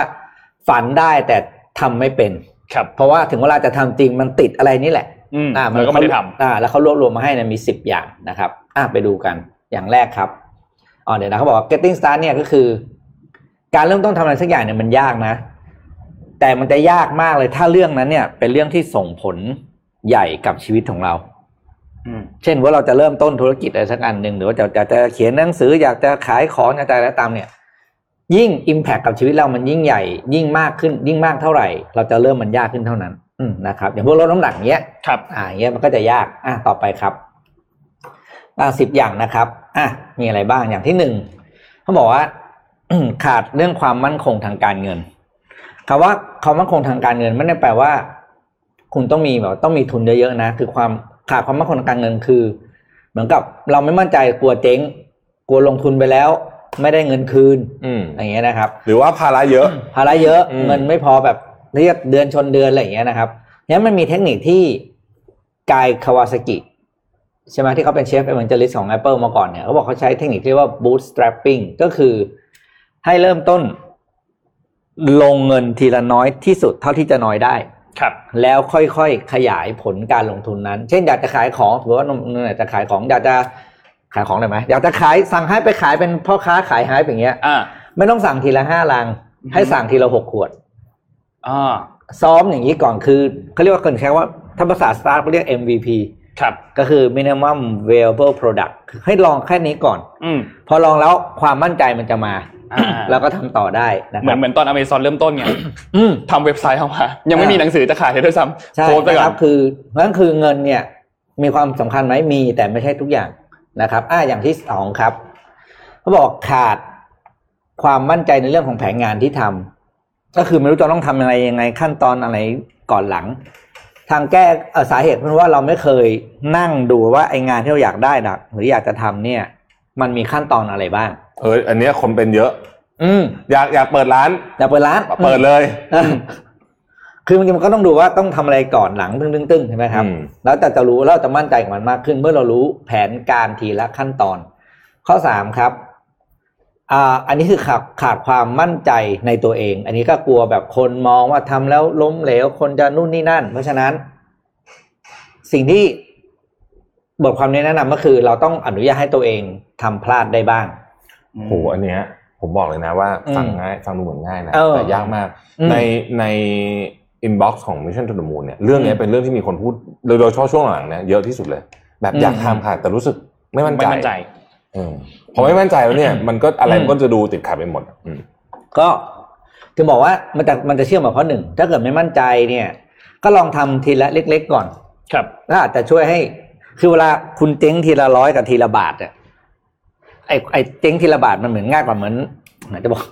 เมื่อวานคุยเรื่องสนทนาครับคุยเรื่องพนันใช่ไหมอ๋อจะบอกว่าเหมือนกับ เราเล่นกับเพื่อนอะเล่นอะไรกับเพื่อนพนันทีละทีละบาทอย่างเงี้ยสมมติอย่างเงี้ยนะอืมยกตัวอย่างง่ายๆอย่างเงี้ยเออมันก็จะง่ายพอมันสเกลเล็กมันจะทำให้เรามั่นใจมากมากขึ้ขึ้นนอะท่อต่อมาครับเขาบอกว่า too much on your plate already ก็คือเรามีโอ้โหภาระอะไรเต็มไปหมดแล้วว่าคืองานทุกอย่างเต็มไปหมดนั้นจะเริ่มทำสิ่งใหม่อีกอย่างหนึ่งมันก็ยากขึ้น สิ่งที่เขาบอกก็คือว่าคุณจะทำสิ่งใหม่นั้นได้ดี ต่อเมื่อคุณสามารถคอมมิตเวลากับมันได้แล้วว่าจะทำเรื่องนี้ภายในเวลาเมื่อไหร่ ใช้เวลาแค่ไหน ถ้าเกิดเราไม่คอมมิตเวลากับตัวเอง เราจะเริ่มทำเรื่องนั้นไม่ได้เลยนะครับนั้นจะทำได้ก็ต้องกลับถอยก็ไปอีกหนึ่งขั้นก็คือเริ่มตัดสิ่งที่ไม่ใช่ priority กับชีวิตตอนนี้ออกไปก่อนครับหรือหรือเลื่อนออกไปแล้วเอาสิ่งที่สำคัญกว่าเข้ามาทำข้อต่อไปครับ ดูไม่ค่อยโฟกัส มันก็คือจะเกี่ยวกับเรื่องของเมื่อกี้แหละพอมันมีเยอะมาก มันก็เลยไม่ค่อยโฟกัสงาน แล้วก็ที่สำคัญก็คือเราไม่ได้ จดจ่อกับสิ่งที่เป็นเรื่องสำคัญที่เราจะเริ่มต้นว่ามันจะต้องเริ่มทำเมื่อไหร่ และอีกอันที่สำคัญก็คือ เราไม่ได้มีสเปซสำหรับการทำงานในเรื่องเนี้ย โดยเฉพาะอ๋อคือเรามี distraction มีสิ่งรบกวนมากมายเกินไปมันเลยทำให้โฟกัสไม่ได้เออเราไม่ได้โฟกัสกับมันจริงจังเพราะอย่าลืมว่า งานที่ต้องเริ่มต้นทำใหม่เนี่ย มันอาศัยพลังงาน มันอาศัยความใส่ใจมากกว่างานปกติครับนะคุณต้องมีไอ้ environment ที่เอื้อให้คุณโฟกัสได้เนี่ย มากมากกว่างานอื่นๆ ข้อต่อมาครับ ไม่รู้ว่าต้องทำยังไง ก็ง่ายมากเลยก็คือปรึกษาผู้รู้นะครับ ประโยคนี้ผมจะผมจะชอบหน่อยเขาบอกว่า มันไม่ใช่เรื่องน่าอายนะ ถ้าเราจะไม่รู้ว่าเรื่องนี้ต้องทำยังไงอืม แต่มันจะเป็นเรื่องที่น่าอาย ถ้าเราปล่อยให้ความไม่รู้นั้นเนี่ยทำลายความฝันของเรา จนอืทำมให้สิ่งที่เราอยากได้เนี่ย มันไม่เป็นจริง โอ้ประโยคเด็ด เอาโค้ดไปลงเพจเลยฮะดาบนะครับ อืมเนี่ยเมื่อกี้ที่พี่พูดเนี่ยเนี่ยชข้อเนี้อยบข้อเนี้ยข้อเนี้ยเดี๋ยวไปแปะเอาไปลงต่อ อะข้อต่อมานะครับ don't know where to begin ก็คือ ไม่รู้จะเริ่มยังไง ก็จะกลับมาที่คำพูดที่แทบพูดบ่อยๆก็คือ begin with the end in mind อ่าถูกต้อ่าองก็คือมองภาพจบของมันอะอืม ดอลลี่เวิร์ดเอนจิเนียร์ไม่รู้จะเริ่มยังไงเนี่ยไปมองภาพจบแล้วก็ค่อยๆ ไล่งานกลับมาทีละขั้นว่าต้องทำอะไร แล้วมันจะค่อยๆ หาทางออกได้เองว่าต้องทำอะไรบ้าง ข้อแปดครับ ขาดทรัพยากร ก็คือมันขาดแหละ แต่ว่าความขาดจริงๆที่แท้จริงเนี่ยคือบทความที่บอกว่าเราไม่ได้ขาดนะ แล้วค่าไม่ได้จัดสรรทรัพยากรที่มีอยู่ ให้เหมาะสมครั บบางทีทรัพยากรมันเฮไปเรื่องหนึ่งเวลาก็ไปอยู่กับเรื่องหนึ่งเงินไปอยู่กับอีกเรื่องหนึ่งแต่ถ้าเรากลับมานั่งจัดการทรัพยากรเราเองดีๆ เนี่ย มันจะมีบางส่วนที่เอามาได้แล้วกลับไปที่ข้อหนึ่งก็คือ คุณมีแค่ไหนทำแค่นั้น อืม แต่ประเด็นสำคัญคือให้เริ่มทำให้ได้ก่อนครับนะครับอะข้อ9ขาด emotional support อันนี้สำคัญมากเลย ก็คือกำลังใจจากคนรอบข้าง คือบางทีเราทำอะไรโดยเฉพาะการทำสิ่งใหม่นะมันต้องการกำลังใจคำแนะนำเวลาเราทำติดโครงติดขัดก็เข้ามาช่วยทั้งในด้านอะลงช่วยจริง ช่วยอืมกำลังใจเชียร์อัพเราขึ้นมานะครับ ประโยคที่ผมทำตัวหนาไว้ข้างล่างก็คือว่าเขาเขียนไว้ดีมากแล้วบอกว่า ถ้าเราอยากให้คนรอบข้างมาสนใจและ support เราในสิ่งที่เราทำเราจะต้องให้ความสนใจกับพวกเขาก่อนอ่าคือคุณอยากให้เขาสนใจเราใช่ไหมคุณสนใจเขาก่อนสิอืมอืมอืม นะก็คือเอาไปบอกเขาด้วยเรากำลังทำอะไรอยู่เล่าให้เขาฟังอย่างละเอียด บอกเขาว่าทำไมถึงทำเรื่องนี้ เรื่องที่สำคัญกับเรายังไงบ้าง ครับ ถ้าเราอยากได้กำลังใจจากคนรอบข้าง หรือคนใกล้ตัวแต่เราไม่เคยบอกเขาเลยอะว่าเราทำอะไรอยู่เขาก็ไม่รู้ว่าเราทำอะไร อืมเขาจะมาให้กำลังใจช่วยเหลือ support เขาก็จะแบบเขาจะมาทำตัวไม่ถูกอะอืมอืมอืมเพราะเขาไม่รู้ว่าเราทำอะไรอยู่ อะข้อสุดท้ายครับ ก็คือ fear of success อันนี้ก็เป็นโรคธรรมดาคือเดี๋ยวว่าจะแปลกๆเลยนะกลัวดังอะอืม กลัวทำหนังสือแล้วขายได้แบบเป็น best seller อย่างเงี้ยสมมติอย่างเงี้ยอืมเพราะมันมีนะครับเพราะว่าโรคนี้มีจริงๆแล้วก็ไม่เป็นเป็นโรค parallel หรือโรคคู่ขนานของของของคนที่กลัวกลัวเฟล ครับเอออันนี้บอกเขามีจริงเขาบอกสิ่งที่บอกคือว่า ให้คิดไว้เลยว่าถ้าวันหนึ่งไองานที่เราทำมันดังขึ้นมาเนี่ย เราจะมีชีวิตเป็นยังไงอ๋อแล้วเรารับกับชีวิตนั้นได้ไหมแล้วต้องบอกต้องเตรียมใจแล้วว่ามันจะเป็นอย่างนี้อืมสมมติว่านนท์บอกนนท์จะเขียนหนังสือนนท์จะเปิดร้านกาแฟอย่างเงี้ย แล้วคนมา ขายได้วันละสองพันแก้วนนท์ต้องเตรียมตัวแล้วจะมีหนังสือมาสัมภาษณ์มีรายการทีวีมาถ่ายเขาบอกให้เราคิดหนีภาพนี้ไว้เลยจะได้เตรียมตัวจะได้ไม่ต้องมีอะไรกลัวอีกครับเพราะถ้าคุณสำเร็จขึ้นมาคุณจะต้องมีชีวิตแบบนั้นแน่อืมๆอ่านี่ก็เป็นสิบข้อจากบทความที่บอกว่า อะไรที่ทำให้เราไปข้างหน้าไม่ได้นะครับ เริ่มทำสิ่งใหม่ไม่ได้ ก็เป็นความจากไลฟ์แพ็กนะครับเอามาฝากกันวันนี้ต้องขยายยาวขยายเสริมเสริมข้อเก้านิดนึงอืมคือจริงๆ เรื่องเรื่องเกี่ยวกับว่าเวลาเราอยากได้อะไรอะ เราต้องให้อืมก่อนอะ อันเนี้ยเป็นเรื่องที่นนท์เรียนรู้เมื่อสักสองสามปีที่แล้วว่าแบบว่าอืมอืมถ้าสมมุติว่า เช่น เราอยากได้ของขวัญวันเกิดจากคนคนนี้จังเลยๆอืมเราต้องให้ของขวัญเขาก่อนหอืมรือเวลาเราอยากที่จะได้อะไรบางอย่างจากคนคนหนึ่งอะเราต้องพยายามให้เขาก่อนอืมแล้วเดี๋ยวอืมความช่วยเหลืออันนั้นน่ะมันจะค่อยตามกลับมาหาเราเอง ก็เป็นเรื่องหนึ่งที่แบบที่ที่ดีมากนะขอบคุณมากครับเจ็ดโมงครึ่งเอ้ยมีใครโพสต์คอมเมนต์อะไรเกี่ยวกับข้าวต้มปลาเดี๋ยวเขาไปส่องก่อนแล้วอาร์ตครับอาร์ตเอา ไปคแล้วรับฮะอ่าไปต่อครับอ่าเอ่อพาไปที่สถานการณ์ที่อิรักนิดนึงครับอืมเมื่อวานนี้เนี่ยมีเหตุระเบิดเกิดขึ้นนะครับ ที่อิรักเป็นการระเบิดเหมือนเป็นเป็นซุยไซด์บอมนะครับ ก็คือเป็นระเบิดฆ่าตัวตายนะครับ ที่กรุงแบกแดด ซึ่งตอนนี้เนี่ยจากที่สำนักข่าว AP News รายงานเนี่ยมีตัวเลขอืมผู้เสียชีวิตอย่างน้อยนะครับ 32 คนแล้วนะครับ การเหตุระเบิดครั้งนี้เนี่ยเกิดขึ้นบริเวณที่เป็นเป็นเหมือนตลาดขายเสื้อผ้าอืมนะครับ แล้วก็มีเหตุระเบิดเกิดขึ้นมานะครับ ตอนนี้เนี่ยยังไม่มีกลุ่มผู้ก่อการร้ายกลุ่มไหนที่ออกมาอ้างว่าตัวเองเนี่ยเป็นผู้ที่อยู่เบื้องหลังรอบนี้นะครับ โดยการเหตุระเบิดครั้งนี้เนี่ยมันมีเหตุระเบิดสองครั้งเนาะ ครั้งแรกเนี่ยเกิดขึ้นคือผู้ก่อเหตุเนี่ยเดินเข้าไปในบริเวณพื้นที่ตลาดนะครับ แล้วก็มีการเหมือนแบบว่าตะโกนขอความช่วยเหลืออะไรบางอย่าง แล้วสุดท้ายเนี่ยก็จุดชนวนระเบิดตัวเองไปอืมนี่คือก้อนแรกนะครับ ส่วน ครั้งที่สองเนี่ยผู้ก่อเหตุเนี่ยมีการขับมอเตอร์ไซค์นะครับเข้ามาในบริเวณนั้นแล้วก็ระเบิดนะครับ ซึ่งสถานการณ์ทำให้สถานการณ์ตอนนี้เนี่ยเกิดความตึงเครียดค่อนข้างมากนะครับเพราะว่ามันมีเรื่องปัญหาเกี่ยวกับคือพื้นที่ที่มันเป็นพื้นที่ตะวันออกกลางอะเนาะค่อนข้างมีปัญหาเกี่ยวกับเรื่องของพัฒนาการนิวเคลียร์อิหร่านก็มีปัญหาเกี่ยวกับเรื่องนี้ใช่ไหมครับ แล้วก็เมื่อวันที่ 17 มกราคมที่ผ่านมาเนี่ยสหรัฐเองก็มีการส่ง ตัว B52H เข้ามาด้วยนะครับ ที่เป็นยานรบนะครับ ก็ค่อนข้างอันตรายนะเหตุการณ์อันนี้นะครับ แล้วก็ถือว่าน่าจะเป็นเหตุการณ์ที่อาจจะมี side story เบื้องหลังเนี่ยค่อนข้างหลายเรื่องตอนนี้เจ้าหน้าที่ก็ทำการตรวจสอบกันอยู่นะครับ เพราะว่าเหตุการณ์การระเบิดสองครั้งที่เกิดขึ้นในพื้นที่เดียวกันเนี่ย คนธรรมดาไม่น่าจะทำได้ ไม่น่าจะมีความสามารถที่จะทำได้ขนาดนี้นะครับ ก็ เพิ่งเกิดขึ้นครับเป็นเหตุการณ์ที่เพิ่งเกิดขึ้น แล้วก็เดี๋ยวเราถ้ามีเหตุการณ์อะไรเพิ่มเติมขึ้นมาก็จะนำมารายงานนะครับ อืม อันนี้เกิดขึ้นที่อิรักครับ โอ้พาไปดูปฏิกิริยาผู้นำจากรอบโลกบ้างนะฮะอ่ากับได้ครับโจไบเดนนะครับ ถ้าพูดถึงฝั่งยุโรปเนี่ยนะฮะถ้าพูดเป็นคำเดียวเลยเนี่ย ก็ต้องบอกว่าโล่งอกฮะ ใช้คำว่าโล่งอกนะฮะ อันนี้เป็นข้อมูลจาก Voice of America เนาะอืมเอ่อเออร์ซูลาวอนเดอร์เลเยนนะครับประธานคณะกรรมการสหภาพยุโรปนะฮะเป็นบุคคลผู้ทรงอิทธิพลมากเนี่ยนะครับ ก็บอกว่ายุโรปเนี่ยจะกลับมาคบหาสมาคมกับทำเนียบขาวอีกครั้งหนึ่งใช้คำนี้นะฮะหลังจากผ่านช่วงเวลาอันยากลำบากมาสี่ปีนะครับอืมเพราะว่ายุโรปกับสหรัฐเนี่ยเป็น partner ที่เก่าแก่กันมากที่สุดนะครับ เอ่อเขาบอกว่าโจไบเดนเนี่ยน่าจะมาเป็นคนที่เอ่อฟื้นฟูความหวังของโลกที่รอคอยให้สหรัฐกลับมาอะไรเงี้ยนะฮะโอ้โหคือแบบพูดแบบอืมนั่นมากเลยนะฮะในในขณะที่ผู้นำต่างๆ คนอื่น เช่นบอริสจอห์นสันอะไรต่างๆนานาเหล่านี้เนี่ยนะครับบอริสจอห์นสันเองก็บอกว่าเอ่อมีเรามีเป้าหมายเดียวกันนะครับในการพัฒนาเศรษฐกิจของระหว่างยุโรปกับสหรัฐอเมริกายุโรปอังกฤษกับสหรัฐอเมริกา แล้วก็ รวมถึงเรื่องของการควบคุมโควิด -19 และเรื่องของสภาพอากาศด้วยนะครับนายกรัฐมนตรีจูเซปเปคอนเต้ของอิตาลีนะครับบอกว่า looking forward to เลยนะเขาใช้ว่า looking forward to เลยที่จะทำงานร่วมกับรัฐบาลของไบเดนทันทีนะครับและอิตาลีในฐานะประธานกลุ่ม G20 ในปีนี้เนี่ยก็บอกว่าโอ้มีเรื่องที่ต้องคุยกันเยอะมากเลยนะครับนายกรัฐมนตรีของสเปนนะครับ ก็บอกว่าอืมเอ่อเนี่ยแหละก็พูดในทำนองเดียวกันทำนองนี้นะฮะ ส่วนเลขาธิการของเนโตนะครับเลขาธิการของเนโตเนี่ยก็บอกว่านี่คือจุดเริ่มต้นบทบาทใหม่ของพันธมิตรเนโตนะครับที่จะทำให้เนโตแข็งแกร่งทั้งในอเมริกาเหนือและยุโรปเพราะก่อนหน้านี้เนี่ยเอ่อทรัมป์แกก็ไปบูลลี่ใส่พวกสมาชิกเนโตเยอะพอสมควรนะฮะอืมทีนี้ฝั่งของเอเชียบ้างเป็นไงนะฮะฝั่งของเอเชียเนี่ย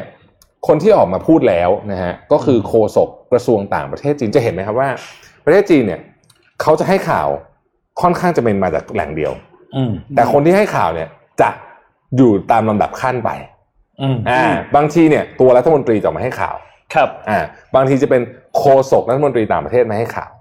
นะฮะบางทีจะเป็นโฆษกรัฐบาลมาให้ข่าว แต่น้อยมากเลยนะที่อ่าที่ตัวประธานาธิบดีเองจะมาเนี่ยนะฮะน้อยมากน้อยมาก ครั้งนี้เป็นโฆษกกระทรวงต่างประเทศนะฮะเผื่อถ้าเกิดพูดอะไรผิดไปนี่ก็รับไปก่อนอ่ารับไปก่อน นะครับบอกว่าในช่วงสี่ปีที่ผ่านมาเนี่ยรัฐบาลสหรัฐเนี่ยทำเรื่องที่ผิดพลาดแบบไม่ไม่น่าเชื่อกับอืมประเทศจีน ก้าวไก่ายกิจการภายในนะฮะกดขี่กล่าวโทษจีน และทำลายความสัมพันธ์จีนสหรัฐลงอย่างมากเลยนะครับอืมโฆษกกระทรวงต่างประเทศจีนบอกว่าหลังจากรัฐบาลไบเดนมาเนี่ยหวังว่าเราจะสามารถพบกันครึ่งทาง และพัฒนาความสัมพันธ์ให้กลับมายั่งยืนโดยเร็วที่สุด บนพื้นฐานของความเคารพร่วมกันความเท่าเทียม และผลประโยชน์ร่วมกัน อืมอืมนะฮะเรียกว่าไม่ไว้หน้ากันเลย ไม่ไว้หน้าเออไม่ไว้หน้าคนก่อนเลยไม่น่านะคนก่อนเลยนะฮะเอ่อประธานาธิบดีฮัสซันรูฮานีของอิหร่านนะฮะฮัสซันรูฮานีก็บอกว่า ตอนเนี้ยคุยเรื่องนิวเคลียร์อย่างเดียวเลย เพราะว่าอืมที่ออกไปเรื่องนั้นแล้วก็โดน sanction นะครับ ก็หวังว่าไบเดนจะพิจารณาข้อตกลงใหม่นี้นะครับ คนที่ยังเงียบกริบอยู่เลยเนี่ยนะฮะ ก็คือวลาดิเมียร์ปูตินเออใช่ไหมเรามาดีอะไรเขาเลยอะอืมเอาแต่ผมผมวันก่อนเขาไปว่ายน้ำในอุณหภูมิติดลบนะว่ายน้ำทุกถอุณอหดภูมิถอดเสื้อโชว์เลยเออเออไปว่ายน้ำในอุณหภูมิติดลบ แต่ไม่พูดเรื่องนี้ครับนะครับโอ้โหแล้วก็อเล็กซี่เนวาลนี่ที่เดินอืมทางกลับมาจากเยอรมันถูกจับไปเรียบร้อยนะฮะเข้าคุกไปแล้วใช่ถูกจับแล้วนะฮะหึใช่ คนนั้นอาจจะได้ไหมที่โดนคนวางยาคนที่โดนวางยาเออถูกจับไปเรียบร้อยนะฮะอันนี้ก็เป็นท่าทีของผู้นำชาติอ๋อฮ้ยเรามีผคนหรู้นึ่งได้ฮะไงเรามีคนหนึ่งฮะ ท่านนายกรัฐมนตรีของเราว่ามีอะมีมีมีอะอะเดี๋ยวเล่าให้ฟังครับเชิญนะท่านเมื่อานนายวรัฐมนี้นตรีของเราพลเอกประยุทธ์จันทร์โอชานายกรัฐมนตรีอ่าของประเทศไทยนะครับได้มีการส่งหนังสือแสดงความยินดีถึงโจไบเดนนะครับประธานาธิบดีคนใหม่ของสหรัฐอเมริกาก็มีการพูดถึงว่าโอเคเขาก็แสดงความยินดีด้วยกับชัยชนะที่เป็นคะแนนเสียงที่สูงที่สุดในประวัติศาสตร์ของการเลือกตั้งอืมอเมริกาอืมแล้วก็แสดงความยินดีอย่างจริงใจ แล้วก็รู้สึกเป็นเกียรตินะครับ ทีนี้เขาก็บอกว่ามิตรภาพของไทยกับอเมริกาเนี่ยมีมายาวนานมากกว่า 200 ปีแล้ว มีสนธิสัญญาที่เก่าแก่กันทั้งกับสหรัฐอเมริกากับภูมิภาคเอเชียนะครับ แล้วก็เขาบอกว่าเขามีความพร้อมอย่างยิ่งที่จะทำงานใกล้ชิดกับคณะของรัฐบาลของโจไบเดนแล้วก็พร้อมที่จะเสริมสร้างความสัมพันธ์ที่มีมาอย่างยาวนาน ส่งเสริมความร่วมมือรอบด้าน ระดับทวิภาคี ระดับภูมิภาค แล้วก็ระดับโลกให้มันแน่นแฟนยิ่งขึ้นอืมและปิดท้ายด้วยการบอกว่า ในโอกาสนี้ผมขอเรียนเชิญท่านและสุภาพสตรีหมายเลขหนึ่งมาเยือนกรุงเทพอืมหลังจากที่โควิดจบแล้วนะอืมแล้วก็หวังเป็นอย่างยิ่งว่าจะไม่ได้มีโอกาสต้อนรับท่านนะครับอืมในอนาคตอันใกล้นี้อืมแล้วก็บอกว่าในโอกาสที่ท่านเข้ารับความเข้ารับหน้าที่ซึ่งเป็นความรับผิดชอบอันยิ่งใหญ่ และก็ทรงเกียรติขออวยพรให้มีสุขภาพที่ดีประสบความสำเร็จในการปฏิบัติภารกิจสำคัญที่กำลังรออยู่เบื้องหน้า ด้วยความปรารถนาดี อืมจากคุณประยุทธ์จันทร์โอชาครับครับอืมผมจะไม่พูดอะไรเลยเกี่ยวกับข่าวนี้อะผ่านครับไปผมข่าวต่อไปนะฮะประมาณนี้ประมาณนี้ดีไม่ดีประมาณนี้ดีดีดีดีดีดีก็ก็กิดีนก็เป็นกินก็เป็นกิจดหมายทางการทูตที่เป็นเป็นมารยาททางการทูตอยู่แล้วถูกต้องใช่ครับใช่ใช่ใช่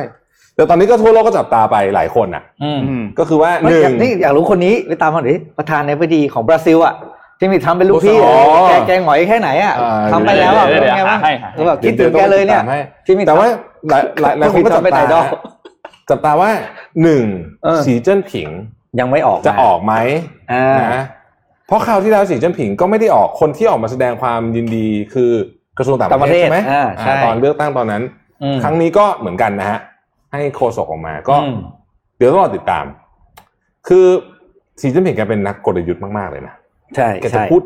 เราจะสังเกตว่าเราได้ยินแกพูดน้อยมากนะพูดน้อยพูดพูดเองเลยตรงๆเลยอืมน้อยมากอืมนะ อืม ก็ ต้องต้องติดตามต่อไปนะครัอืบมดีอ่าเดี๋ยวพาไปดูที่เกาหลีบ้างนะครับ ครับ ขอภาพ P P อะไรหนอ P สองกับ P สองสองกับ P สามมานะครับ บริษัทนี้คุ้นชื่อไหมครับ Naver Naver เนี่ย Naver อืมอืมก็คือทำที่ทำลายไง อ๋อโอเคโอเคโอเคนะครับอ่าบริษัทที่ทำลายเนี่ยก็เข้าซื้อกิจการของ Wattpad นะครับ Wattpad คืออะไร Wattpad ก็คือขอรูปต่อไปครับ Wattpad ก็คือ เว็บไซต์ที่คนเข้าไปแต่งนิยายอะ อืมอ่านะครับ แล้วก็ถ้าเล่มไหนมีการอ่านโดยโดยนักเขียนเนี่ยจะได้รายได้เป็นนาทีจากที่มีผู้เข้าไปอ่าน เหมือนกับ Storylog นี่ป่ะอ่าเหมือน Storylog อ่านนะครับ แล้วก็อ่าถ้าเล่มไหนดีก็จะมีโอกาสเอามาทำเป็นเล่มไง เพราะว่ามีคนก็ไปอ่านเดี๋ยวมันก็เป็นโมเดลง่ายๆก็คล้ายๆกับการที่คุณจะเริ่มต้นสมมติจะเขียนหนังสือเนี่ยไม่ต้องพิมพ์เป็นเล่มหรอก ไปเขียนวันละบทในนี้ก็ได้อืมเนี่ยมันหลักการเดียวกันเลยอ่าฮะเราจะเขียนหนังสือก็ไม่ต้องทำทียี่สิบบท แล้วก็ไปไปพิมพ์เนี่ยไปเขียนทีละบทแล้วดูว่ามีคนอ่านไหมครับก็เมื่อวานนี้ไม่พุธที่วันวันพุธที่ผ่านมา Naver ก็เข้าไปซื้อกิจการของ Wattpad นะครับ ด้วยเงินหกร้อยล้านเหรียญโอ้โหหกร้อยล้านเหรียญ เฮ้ยไอ้นี่นี่มันไม่ใช่เล็กๆนะคุณไอ้ Wattpad ไอ้ Storylog เลยไอ้ร้านสลับเข้าใจว็บไซต์แบบเข้าใจเออนะแต่ตกตกใจราคา เออ ทีนี้ก็คือเข้าไปซื้อหุ้นร้อยเปอร์เซ็นเลยนะครับ ก็ทำให้ตัว Naver เนี่ย ตอนนี้คือมีสองแพลตฟอร์มเลยนะ อันหนึ่งคือเว็บตูนอืมซึ่งซึ่งเด็กไทยติดเอาเว็บตูนของเขาเหรอของเขาอ่าอ๋อเสร็จแล้วก็เอา Wattpad ไปอีก ตอนนี้คือสองอืมแพลตฟอร์มที่เป็นอ่าเขาเรียกว่า social story telling platform เนี่ย ใหญ่สุดของโลกสองงานกลายไปอยู่ที่คนคนเดียวอืมแล้วก็ตัวของเว็บตูนเนี่ยก็ไม่ใช่ ไม่ใช่เขาเรียกนะไม่ไม่ใช่เล็ก ๆ นะ เพราะว่าเฉพาะเดือนมีข้อมูลเว็บตูนให้เพิ่มเติม เฉพาะในเดือนพฤศจิกายนที่ผ่านมาเนี่ย มีผู้ใช้ในสหรัฐอเมริกาเนี่ยไม่ใช่เว็บตูนวัดแพดนะครับขอโทษทีสิบล้าน user นะ ก็คือหนังเยอะมัมากงอะเออออะไรที่มาสร้างบน Netflix ก็มาจากเว็บก็ตูนเข้าไปจากเว็บตูนใช่นะไหมครับเพราะฉะนั้นเนี่ยก็อ่าใช่หลายเรื่องมากอือืมมถือว่าเป็นการขยายกิจการที่น่าสนใจมากเอานี่คุณอีกอันหนึ่ง คุณปิโป้ Storylog ก็น่าจะฟังน่าจะใจชื้นขึ้นมาเลยนะมันเป็นอ่าใช่ใช่ user generated คุณ Pippo content นะอ่าคุณปิคุณปิโป้ใช่ไหมอ่าอืม ก็เป็นอีกหนึ่ง move ที่น่าสนใจของ Naver นะครับครับ อะมาฝากกันสั้นๆแค่นี้ นี่นี่ก่อนจะไปข่าวต่อไป เพื่อนผมไปเจอช่อง YouTube มาอันหนึ่งช่วงนี้นอนไม่หลับติดมือถือมากไม่ดีเลยอืมไม่ดีเลยจะพยายามอยู่แต่ว่าผมไปเจอช่อง YouTube อันหนึ่งซึ่งซึ่งเอ่อผมชอบวิธีการเล่าเรื่องของเขามากนะครับชื่อ Black Box Story เนาะคือเขาจะเล่าเรื่องเกี่ยวกับเครื่องบินอะอ๋อเครื่องไอ้กล่องอุบัติเหตุทางดำเครื่องบินเดียวเหรออ่าซึ่งเพิ่งมีมาห้าตอนเท่านั้นเองแต่ว่าคือใครที่อยากจะฝึกเล่าเรื่องอะครับ อืม อยากให้ฟังช่องนี้อืมคือเอางี้ ผมให้ดูนะ อย่าง sub- subscriber เนี่ยเขาประมาณหมื่นกว่าคน แต่ว่าคนดูแต่ละตอนเนี่ยสองแสนกว่า อืมมันเออ มันมันมันคือคือแสดงว่ามีคนแชร์ต่อไปเยอะ อืมเอออยากอยากให้ฟังอยากให้ฟังเขาเขาเล่าเรื่องดี เออเออครับอะเจอไหมเจอมามาเรื่องนี้อีกทีหนึ่งครับอ่าอ่ากลับมาที่สหรัฐอีกทีหนึงจำประเด็นเกี่ยวกับเรื่องของการอภัยโทษได้ไหมอืมเกี่ยวกับเรื่องว่า ตอนนั้นมีข่าวว่าโดนัลด์ทรัมป์จะทำการอภัยโทษตัวเองกับครอบครัว ก่อนที่จะมีการอ่าเหมือนแบบก่อนที่จะถูกเขาเรียกว่า คือเป็นการอภัยโทษล่วงหน้า ยังไม่มีความผิดอะไร คือมีมีความผิดหรือเปล่าไม่รู้ แต่ยังไม่มีคนตั้งข้อหาอะไร แต่เป็นการอภัยโทษล่วงหน้า ซึ่งตอนนั้นเขาก็มาพูดคุยกันว่าเอ้ยแล้วมันทำได้หรือเปล่า แต่ทีนี้เนี่ยก่อนที่โดนัลด์ทรัมป์จะสิ้นสุดวาระการดำรงตำแหน่งเนี่ยนะครับ ซึ่งมันเป็นธรรมเนียมอยู่แล้วนะอืมในช่วงที่จะใกล้ๆการพ้นตำแหน่งเนี่ยจะมีการอภัยโทษให้กับคนหลาย ๆ คนเนี่ย เป็นปกติอยู่แล้วในทุกยุคของประธานาธิบดีนะครับ ซึ่งโดนัลด์ทรัมป์เนี่ยรู้สึกว่ามีการออกคำสั่งอภัยโทษให้กับบุคคลเนี่ย73 คน แล้วก็อืมเปลี่ยนแปลงโทษให้กับคนอีก 70 คนนะครับ คือมีหลายคนมากไม่ว่าจะเป็นคุณสตีฟแบนนอนนะครับ เป็นอดีตที่ปรึกษาของโดนัลด์ทรัมป์ที่มีปัญหาเกี่ยวกับเรื่องของคดีช่อโกงใช่ครับ ซึ่งคดีนี้เนี่ยก็มีการอภัยโทษนะครับ แล้วก่อนหน้านี้เนี่ยก็มีชื่อของ คุณดเวนไมเคิลคาร์เตอร์จูเนียร์ซึ่งเป็นแรปเปอร์นะครับความผิดเนี่ยมีฐานเกี่ยวกับเรื่องของอาวุธปืน แล้วก็มีกระสุนปืนไว้ในครอบครองทั้งทั้งที่ยังไม่ได้รับอนุญาตนะครับ เคยถูกดำเนินคดีมาแล้ว แล้วก็อันนี้เนี่ยก็มีการอภัยโทษเกิดขึ้นนะครับ แล้วก็ยังมีอีกหลายคนมากครับที่ได้รับการอภัยโทษแล้วก็มีการปรับปรับเปลี่ยนตัวโทษนะครับ ไม่ว่าจะเป็นคุณแอนโทนีเลวันดอฟสกี้นะครับเป็นอดีตวิศวกรของ Google ที่เคยออกมายอมรับว่าเขาขโมยเทคโนโลยีบางอย่างเกี่ยวกับ รถยนต์ไร้คนขับของบริษัทนะครับ ซึ่งก็ออกมาเหมือนแถลงการของเนื้อขาวเนี่ยเขาก็ออกมาประมาณว่า ตัวคุณแอนโทนีเนี่ยได้ชดใช้การกระทำนี้แล้ว แล้วก็จะอุทิศความสามารถให้กับสาธารณชนนะครับอืมทีนี้ประเด็นที่ทุกคนรออยู่ก็คือว่าโดนัลด์ทรัมป์จะอภัยโทษให้ตัวเองหรือเปล่า สรุปว่าไม่มีนะครับ ไม่อืมไม่มีอาจจะไม่เขียนในจดหมายก็ได้นะที่เขียนถึงตัวไวเดนอะ ฝากด้วย ฝากด้วยฝากด้วยอย่างนี้เหรอฝากด้วยนะโจอะไรอย่างก็เงี้ยเหรอก็เออคือไม่มีการอภัยโทษให้กับตัวเองแล้วก็สมาชิกในครอบครัวก่อนที่จะมีการตั้งข้อหาก็ไม่มีอืมนะครับ ซึ่งก่อนหน้านี้ก็คนก็คนก็สงสัยกันเหมือนกันว่าเฮ้ยจริงๆแล้วมันทำได้หรือเปล่า การที่จะอภัยโทษก่อนที่ใช่ตัวเองจะถูกข้อหามันสามารถทำได้หรือเปล่าแต่สุดท้ายก็ไม่ได้มีเคสนี้เกิดขึ้นนะครับอะผมยังอยู่ที่สหรัฐนะฮะต่อไปนี้นับตั้งแต่วันนี้เป็นต้นไปเนี่ยอยากให้ทุกท่านเอ่อ คุ้นชื่อสามคือทุกท่านต้องคุ้นชื่อสามคนนี้นะครับเพราะว่าเป็น key man นะของรัฐรัฐมนตรีเอ่อเป็นของรัฐบาลของโจไบเดนนะครับ คนที่หนึ่งก็คือลอยด์ออสตินนะครับครับอันนี้ก็คือรัฐมนตรีว่าการกระทรวงกลาโหมนะครับ อีกคนหนึ่งคือแอนโทนีบลิงเคนนะครับ อันนี้คือรัฐมนตรีว่าการกระทรวงการต่างประเทศ แล้วก็คนที่ตอนนี้เนี่ยมีบทบาทเยอะมากก็คือเจเน็ตเยเลนอืมอืมเจเน็ตเยเลนเนี่ยเคยเป็นผู้ว่าการธนาคารกลางของของสหรัฐนะฮะแล้วก็ก็เป็นคนหนึ่งที่ เป็นต้องต้องบอกว่าเป็นคนที่เอ่อนโยบายค่อนข้างที่จะ aggressive อืมเอ่อตอนนี้เนี่ยนะฮะแผนมาตรการช่วยเหลือชุดใหม่เนี่ย ซึ่งซึ่งต้องใช้เงินอีกเอ่อคืออย่างนี้ รวมหมดแล้วเนี่ยนะฮะจะรัฐบาลเนี่ยกำลังจะทำงบประมาณขาดดุลงบประมาณสะสมนะฮะสามจุดหนึ่งล้านล้านนะซึ่งซึ่งซึ่งมันมันมันเยอะมากเลยนะครับ แต่ว่าตอนนี้เนี่ยก็คือได้ข้อสรุปประมาณนึงแล้วว่าจะมีการจ่ายเช็คให้กับประชาชนชาวอเมริกันอีก 1,400 เหรียญนะครับสำหรับคนที่มีรายได้ต่ำกว่า 75,000 เหรียญต่อปี จะเพิ่มค่าแรงขั้นต่ำเป็นชั่วโมงละ 15 เหรียญนะครับแล้วก็อันนี้ก็มี part หนึ่งที่พูดถึงเรื่องของโควิด -19 ด้วย ที่อเมริกาเนี่ยถ้าเกิดว่าคุณอยู่ในข่ายที่จะได้รับเนี่ยนะครับ คุณไม่ต้องลงทะเบียนอะไรเลยนะฮะอืมเขาจะส่งเช็คมาเลยที่บ้านแล้วคุณก็ไปขึ้นเงินเลยอย่างนั้นเลยง่ายๆกันนะนะฮะอืมอืม ไม่ต้องตื่นมากดโทรศัพท์ คือ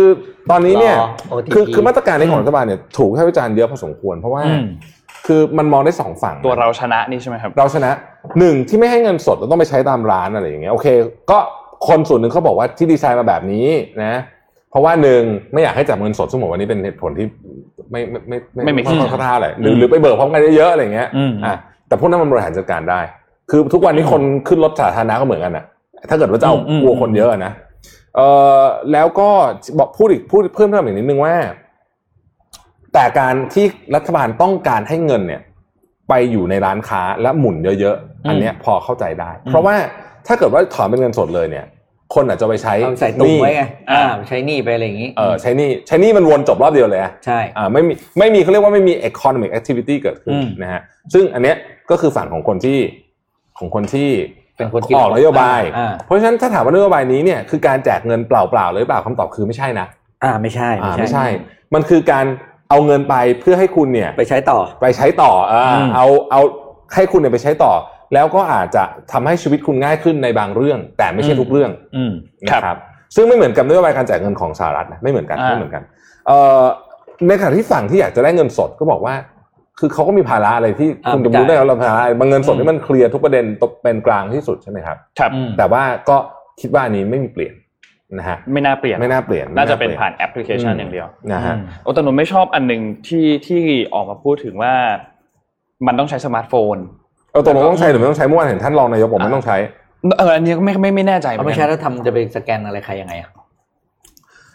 เพราะมันไอ้เป๋าเป๋าตังค์ที่อยู่ในเออสมาร์ทโฟนก็เมื่อวานเมื่อวานท่านรองนายกบอกว่าไม่ต้องใช้อะ ผมผมผมเห็นอะว่าแกบอกว่าไม่ไม่ใช้ก็ได้คืออย่างนี้คืออย่างนี้คืออย่างนี้มันต้องมีอย่างนี้อีก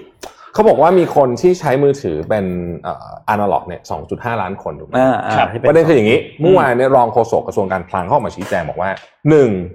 เอ่อสองสองล้านห้าแสนคนเนี่ยเรายังไม่รู้เหมือนกันว่าเลิกใช้ไปแล้วกี่คนหรือว่ามีมือถือสองเครื่องอันนั้นประเด็นหนึ่งนะครับอ่าอ่าข้อมูลแต่ประเด็นที่ไม่อัน่าปเดตสนใจก็คือว่าถ้าคุณอยู่ในบัตรสวัสดิการแห่งรัฐอยู่แล้วเนี่ยอืมสิบสี่ล้านคนเนี่ย ต่อให้คุณใช้มือถืออนาล็อกไม่อนาล็อกอะไรเนี่ยมันออโต้อยู่แล้ว อืมอ่าโอเค เพราะฉะนั้นก็คือมันก็จะไม่ใช่ว่าคน2.5ล้านคนใช้ไม่ได้นึกออกไหมมันก็จะมีส่วนที่ใช้ได้เอ้ยอ่าเหลื่อมไปบางส่วนอะตัดส่วนนี้ไปส่วนนั้นไปอะไรอย่างเงี้ยนะครับ แต่ผมคิดว่าภาพรวมทั้งหมดเนี้ยโอเค นี่เป็นครั้งแรกที่เราทำอะไรแบบนี้เนาะทำอะไรแบบนี้แบบใหญ่ๆอะเออสิ่งที่รัฐบาลน่าจะเสียโอกาสทำคนนี้ก็คือรื้อและทำดัตต้าเบสของคนไทยครับให้ดีเลย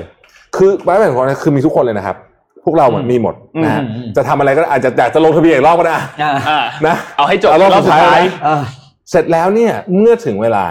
เมื่อมีมาตรการออกมาใช้ตามส่งมาว่าอืมเรา consent หรือเปล่าอืมอืมนะเราจะให้ข้อมูลนี้เพื่อเราจะเข้าโครงการนี้หรือเปล่าอืมถ้าเราไม่ consent คุณก็ข้ามเราไปอ่าอะจบอย่างนั้นก็ได้ แต่มันก็ติดปัญหาว่า แล้วจะผ่าน device อะไรอืมอืมนะครับ อันนี้ก็อาจจะต้องมีผมไม่แน่ใจนะว่ามันมีอะไรที่ไม่จำเป็นต้องใช้ device ตัวเองแต่มีมีวิธีการยืนยันผ่านได้ไหมอะไรเงี้ยมันก็อืจะมได้เหมือนกับไปใช้ device อื่นด้วยได้อะไรเงี้ยอืมคือผมเข้าใจนะว่า วิธีการที่ง่ายที่สุด คือการทำอะไรผ่านมือถือเนี่ย มันง่ายครับ แต่ว่ามันก็จะมีความซับซ้อนเรื่องนี้ครับ อืมเนาะแต่ประเทศไทยมีมือถือจำนวนเครื่องเยอะกว่าประชากรนะครับ ใช่ใช่อ่าเยอะเยอะกว่ามานานแล้วนะ แต่ว่าบางคือบางคนมีหลายมือเคถือรื่องสองนะเครื่องของเครื่องอ่าบางคนก็เป็นลูกเครื่องของบริษัทบ้างอะไรอย่างเงี้ยอ่าซึ่งมันก็เรื่อง เข้าใจได้อืมอืม แต่ผมคิดว่าเราเราไม่ควรลงทะเบียนเยอะๆมากๆต่อไปเยอะนี่คือ เฉพาะช่วงโควิดกับเรื่องการช่วยเหลือเนี่ยสามรอบถูกไหมหนึ่งเยปีอะมากเนี่ยหนึ่งปีเราลงเราลงมาสามรอบๆอืม ไม่แต่แต่ก็อืมแต่เขาเอาใจช่วยนะ เพราะว่าเขาคือเขาเข้าใจว่ามันยากอืมมันเพิ่งเริ่มทำไงมันใหม่ไงอือืมมอะไปพูดข่าวดีบ้างดีกว่าพูดข่าวดีบ้างอะข่าวดีข่าววดีดีบ้างข่าวดีบ้างอันนี้หลาย ๆ คนน่าจะเห็นผ่านโซเชียลมีเดียกันไปแล้วนะครับ เกี่ยวกับเรื่องของว่า คือ Ookla Ookla เนี่ยเวลาเราจะ test speed test ของอ่าอินเทอร์เน็ตเนี่ยอ่าเราจะกดเข้าไป test ดูว่าเอ้ยตอนนี้อินเทอร์เน็ตเราความเร็วเท่าไหร่ใช่ไหมอืมไทยเราได้แชมป์นะครับอ๋อเหรออันดับหนึ่งนะครับของโลกนะครับที่มีอินเทอร์เน็ตบ้านความเร็วเร็วที่สุดเป็น fixed broadband เนี่ยเฮ้ยเร็วกว่าเกาหลีอีกเหรออ่าเน็ตบ้านเราเร็วที่สุดนะครับใช่ใช่ใช่ความเร็วเราเนี่ยเหรอสามสามร้อยแปดจุดสามห้าเมกนะครับโอ้โหอันดับสองคือสิงคโปร์ครับอ่าอ่าเกาหลีของพี่ปิ๊กเนี่ยอยู่อันดับสิบสอง ถ้าเป็นเน็ตบ้านเน็ตบ้านนะอันนี้ถ้าเป็นเน็ตบ้านนะอืมอืมแต่ถ้าเป็นเน็ตมือถือ อันดับหนึ่งคือกาตาร์ครับ อันดับสองอ๋อคือสหรัฐอาหรับเอมิเรตส์แล้วก็เกาหลีใต้เป็นอันดับสามเออส่วนไทยเราเนี่ยอยู่ที่อันดับสามสิบสามครับอ่าอันนี้เป็นเน็ตมือ อันนี้ถ้าเป็นเน็ตมือถือเขาเป็นค่าเฉลี่ยทั้งประเทศใช่ไหมใช่ครับถูกต้องครับอืมค่าเฉลี่ยทั้งประเทศ ไทยเราได้แชมป์เน็ตบ้านอะก็โอ้โหไม่ธรรมดาเหมือนกันนะไม่ธรรมดาไม่ธรรมดาไม่ธรรมดา จริงๆไม่ธรรมดาก็ต้องขอขอบคุณโอเปอเรเตอร์ทุกท่าน ทุกที่ท่านทำครับให้เรามีเน็ตใช้เอ้ยยังไม่ได้ถามคำถามเลย เออ เออว่า เดี๋ยวนะหนังสือเราแจกไปแล้วเล่มหนึ่งใช่เลยเพราะฉะนั้นรางวัลทั้งหมดจะเหลือเก้ารางวัลใช่นะครับคำถามพี่นนท์นนท์ชอบคำถามลายแทงมากเลยอะว่านี่มันเลทคำถามลายแทง late ไปแล้ว late ไปแล้วอะในไปเลยกี่ออืม max speed เท่าไหร่เลยอะเมื่อกี้อ๋อโอเคโอเคโอเคอ่าเออ speed ของอินเทอร์เน็ตบ้านที่เร็วที่สุดเมื่อกี้ใช่ไหมใช่ใช่เท่าไหร่เท่าไหร่ อ่า ของประเทศเราเนี่ยเท่าไหร่ นนท์บอกจนจุดทศนิยมสองตำแหน่งเลยนะเมื่อเอกี้อเอาจุดเอาเอาถึงจุดทศนิยมอ่าถึงถึงจุดทศนิยมนะอืมอืมอืมอืมอืมอืมอันดับหนึ่งของไทยเราเนี่ย เท่าไหร่แจกเก้ารางวัลเอานี่ส่วแต่แจกเราแต่เราผมต้องพูดอีกก่อนนะว่าถึงว่าเราจะแซะใครก็ตามเยอะเนี่ยแต่เราเราเป็นกำลังใจทุกคนที่ทำงานอยู่นะผมพูดนี้นะใช่คือใช่ผมรู้ว่ามันยากครับรู้ว่ามันยากเอออมงานมันไม่มันไม่มีหมูหรอกนะฮะตอนเนี้ยก็เป็นคือกำลังใจคือต้องใจให้เด็ดทำงานยากทั้งหนึ่งครั้งอะอืมแล้วก็คือแบบยากกว่ายากกว่าปกติอะอืมแล้วให้มันเป็นการ สร้างระบบทีเดียว ผมว่าทุกคนทนได้นะได้ให้ลงเหมือนที่คุณบอกให้ลงขอครั้งนี้ขอลงอีกครั้งนึงอะใช่ คือให้เราเห็นภาพว่าเอออ๋อโอเคแต่คุณเรากำลังทำสิ่งนี้อยู่แล้วเราจะไม่ต้องลงมาอีกแล้วอย่างเงี้ยผมเอผมอขอพ่วงเรื่องเออการเซ็นรับรองหนังสือรับรองบริษัทไปด้วยได้ไหมโอ้โหด้วยเลยนี่นี่นี่นี่เดี๋ยวเดี๋ยวเดี๋ยวพูดถึงเรื่องนี้ต่ออีกเรื่องหนึ่งวันหลังคุยกับโสดาทำดีกว่าครับ จองชื่อบริษัทฮามากการอนุมัติชื่อหรือไม่อนุมัติชื่ออะอืมโอ้โหแบบ เอาอะไรคิดอะเอาอะไรคิด ผมจะใช้ชื่อนี่นี่มันจะเป็นเดี๋ยวเขาไม่จองทางเว็บใช่ไหมเขาบอกว่าชื่อที่ใกล้เคียงกับชื่อบริษัทอื่นเนี่ยก็จะไม่ให้อนุญาตซึ่งอันนี้เราเข้าใจอยู่แล้วโอเคอ่ามันมันมีบริษัทหนึ่งเขาชื่อ อ่าสมมติสมมติแล้วกันนะ Web Maker สมมติอ่าผมจะไปจองคำว่า wave ถึงว่าเว็บกับ wave มันคนละเรื่องนะอ่าอ่าพอผมพิมพ์แค่สระเอวอลแหวนฟอฟันปุ๊บขึ้นเลย ชื่อนี้มีความใกล้เคียงอยู่แล้วจองไม่ได้ เฮ้ยแค่อะไรอย่างเงี้ย อยากจะร้องไห้เออไม่รู้ว่าเอาเอา AI ตัวไหนมาจับภาษา แล้วแบบจำกัดจำเขียนแล้วก็ที่ชอบอีกอันหนึงคือพีคสุดก็คือภาษาไทยคุณอ่านไว้ยังไง เอ้ยภาษาอังกฤษยังไง ภาษาไทยต้องอ่านอย่างนั้นอะ มันจะเป็นคาราโอเกะนึกออกอ๋ปะอคือแบบ เฮ้ย สมมติคุณจะบอกคุณจะไป international ว่าว่าประเทศคุณอะแบบนี้ไม่ได้เฮ้ยแต่เออแต่เอกสารอันหนึงที่ผมเซ็นทุกวันจริงๆหนะนังสือรับรองหนังสือรับรองกับไออะไรอะบัตรประชาชนอะอ่าบัตรประชาชนซึ่งอืม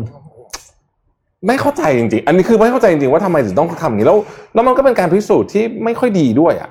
เออ มันมันมีโอกาสจะฟรอดได้ง่ายเอาจใช่ริงๆแล้วใช่นะฮะอืมซึ่งถ้าเกิดเราไปไปดูประเทศอื่นเนี่ยที่เขาทำดีๆเนี่ย อืมขอขออนุญาตยกประเทศที่ทำดีที่สุดแล้วกันนะอืมเอ่ออะชื่อดีก็ลืมชื่อเอสโตเนีย เออ อืม ก็เขามีกฎหมายครับว่าอืมหน่วยงานรัฐเนี่ยขอข้อมูลจากประชาชนได้แค่ครั้งเดียวเท่านั้นหน่วยงานรัฐทั้งหมดเลยนะ อืม สมมติคุณเป็นกรมสรรพากรอีกอีกคนนึงเป็นอีกกรมหนึ่งอะ กรมสรรพากรขอข้อมูลนี้ไปแล้วเนี่ยห้ามขอซ้ำอือืมมอืมต้องไปเอาที่ตรงกลางต้องไปเอาที่ตรงกลาง เออนั่นน่ะ ก็ หวังว่าจะอยู่ทันเห็นอืมนะระบบเนี้ยอันนี้ต้องบอกอย่างนี้เลย นะฮะเออ ทานแหละทานทานอะครบถ้วนขอขอนิดหน่อยนะอ่าถ้าเกิดว่าทำงานกับราชการนะคุณอืมโอ้พระเจ้าช่วยเออถ้าจะทำตาปั๊มเซ็นกันเลยอะเออเออเซ็นเยอะจริงเซ็นเยอะจริงโอ้โหเยอะมาก เออเยอะแบบอื้อหือเดี๋ยวก็เซ็นกันไป แต่มันก็เป็นคือในในในมุมของฝั่งราชการอะเขาต้องแบบเขาต้องอ่า ครอบเขาเรียกเขาเรียกว่าไง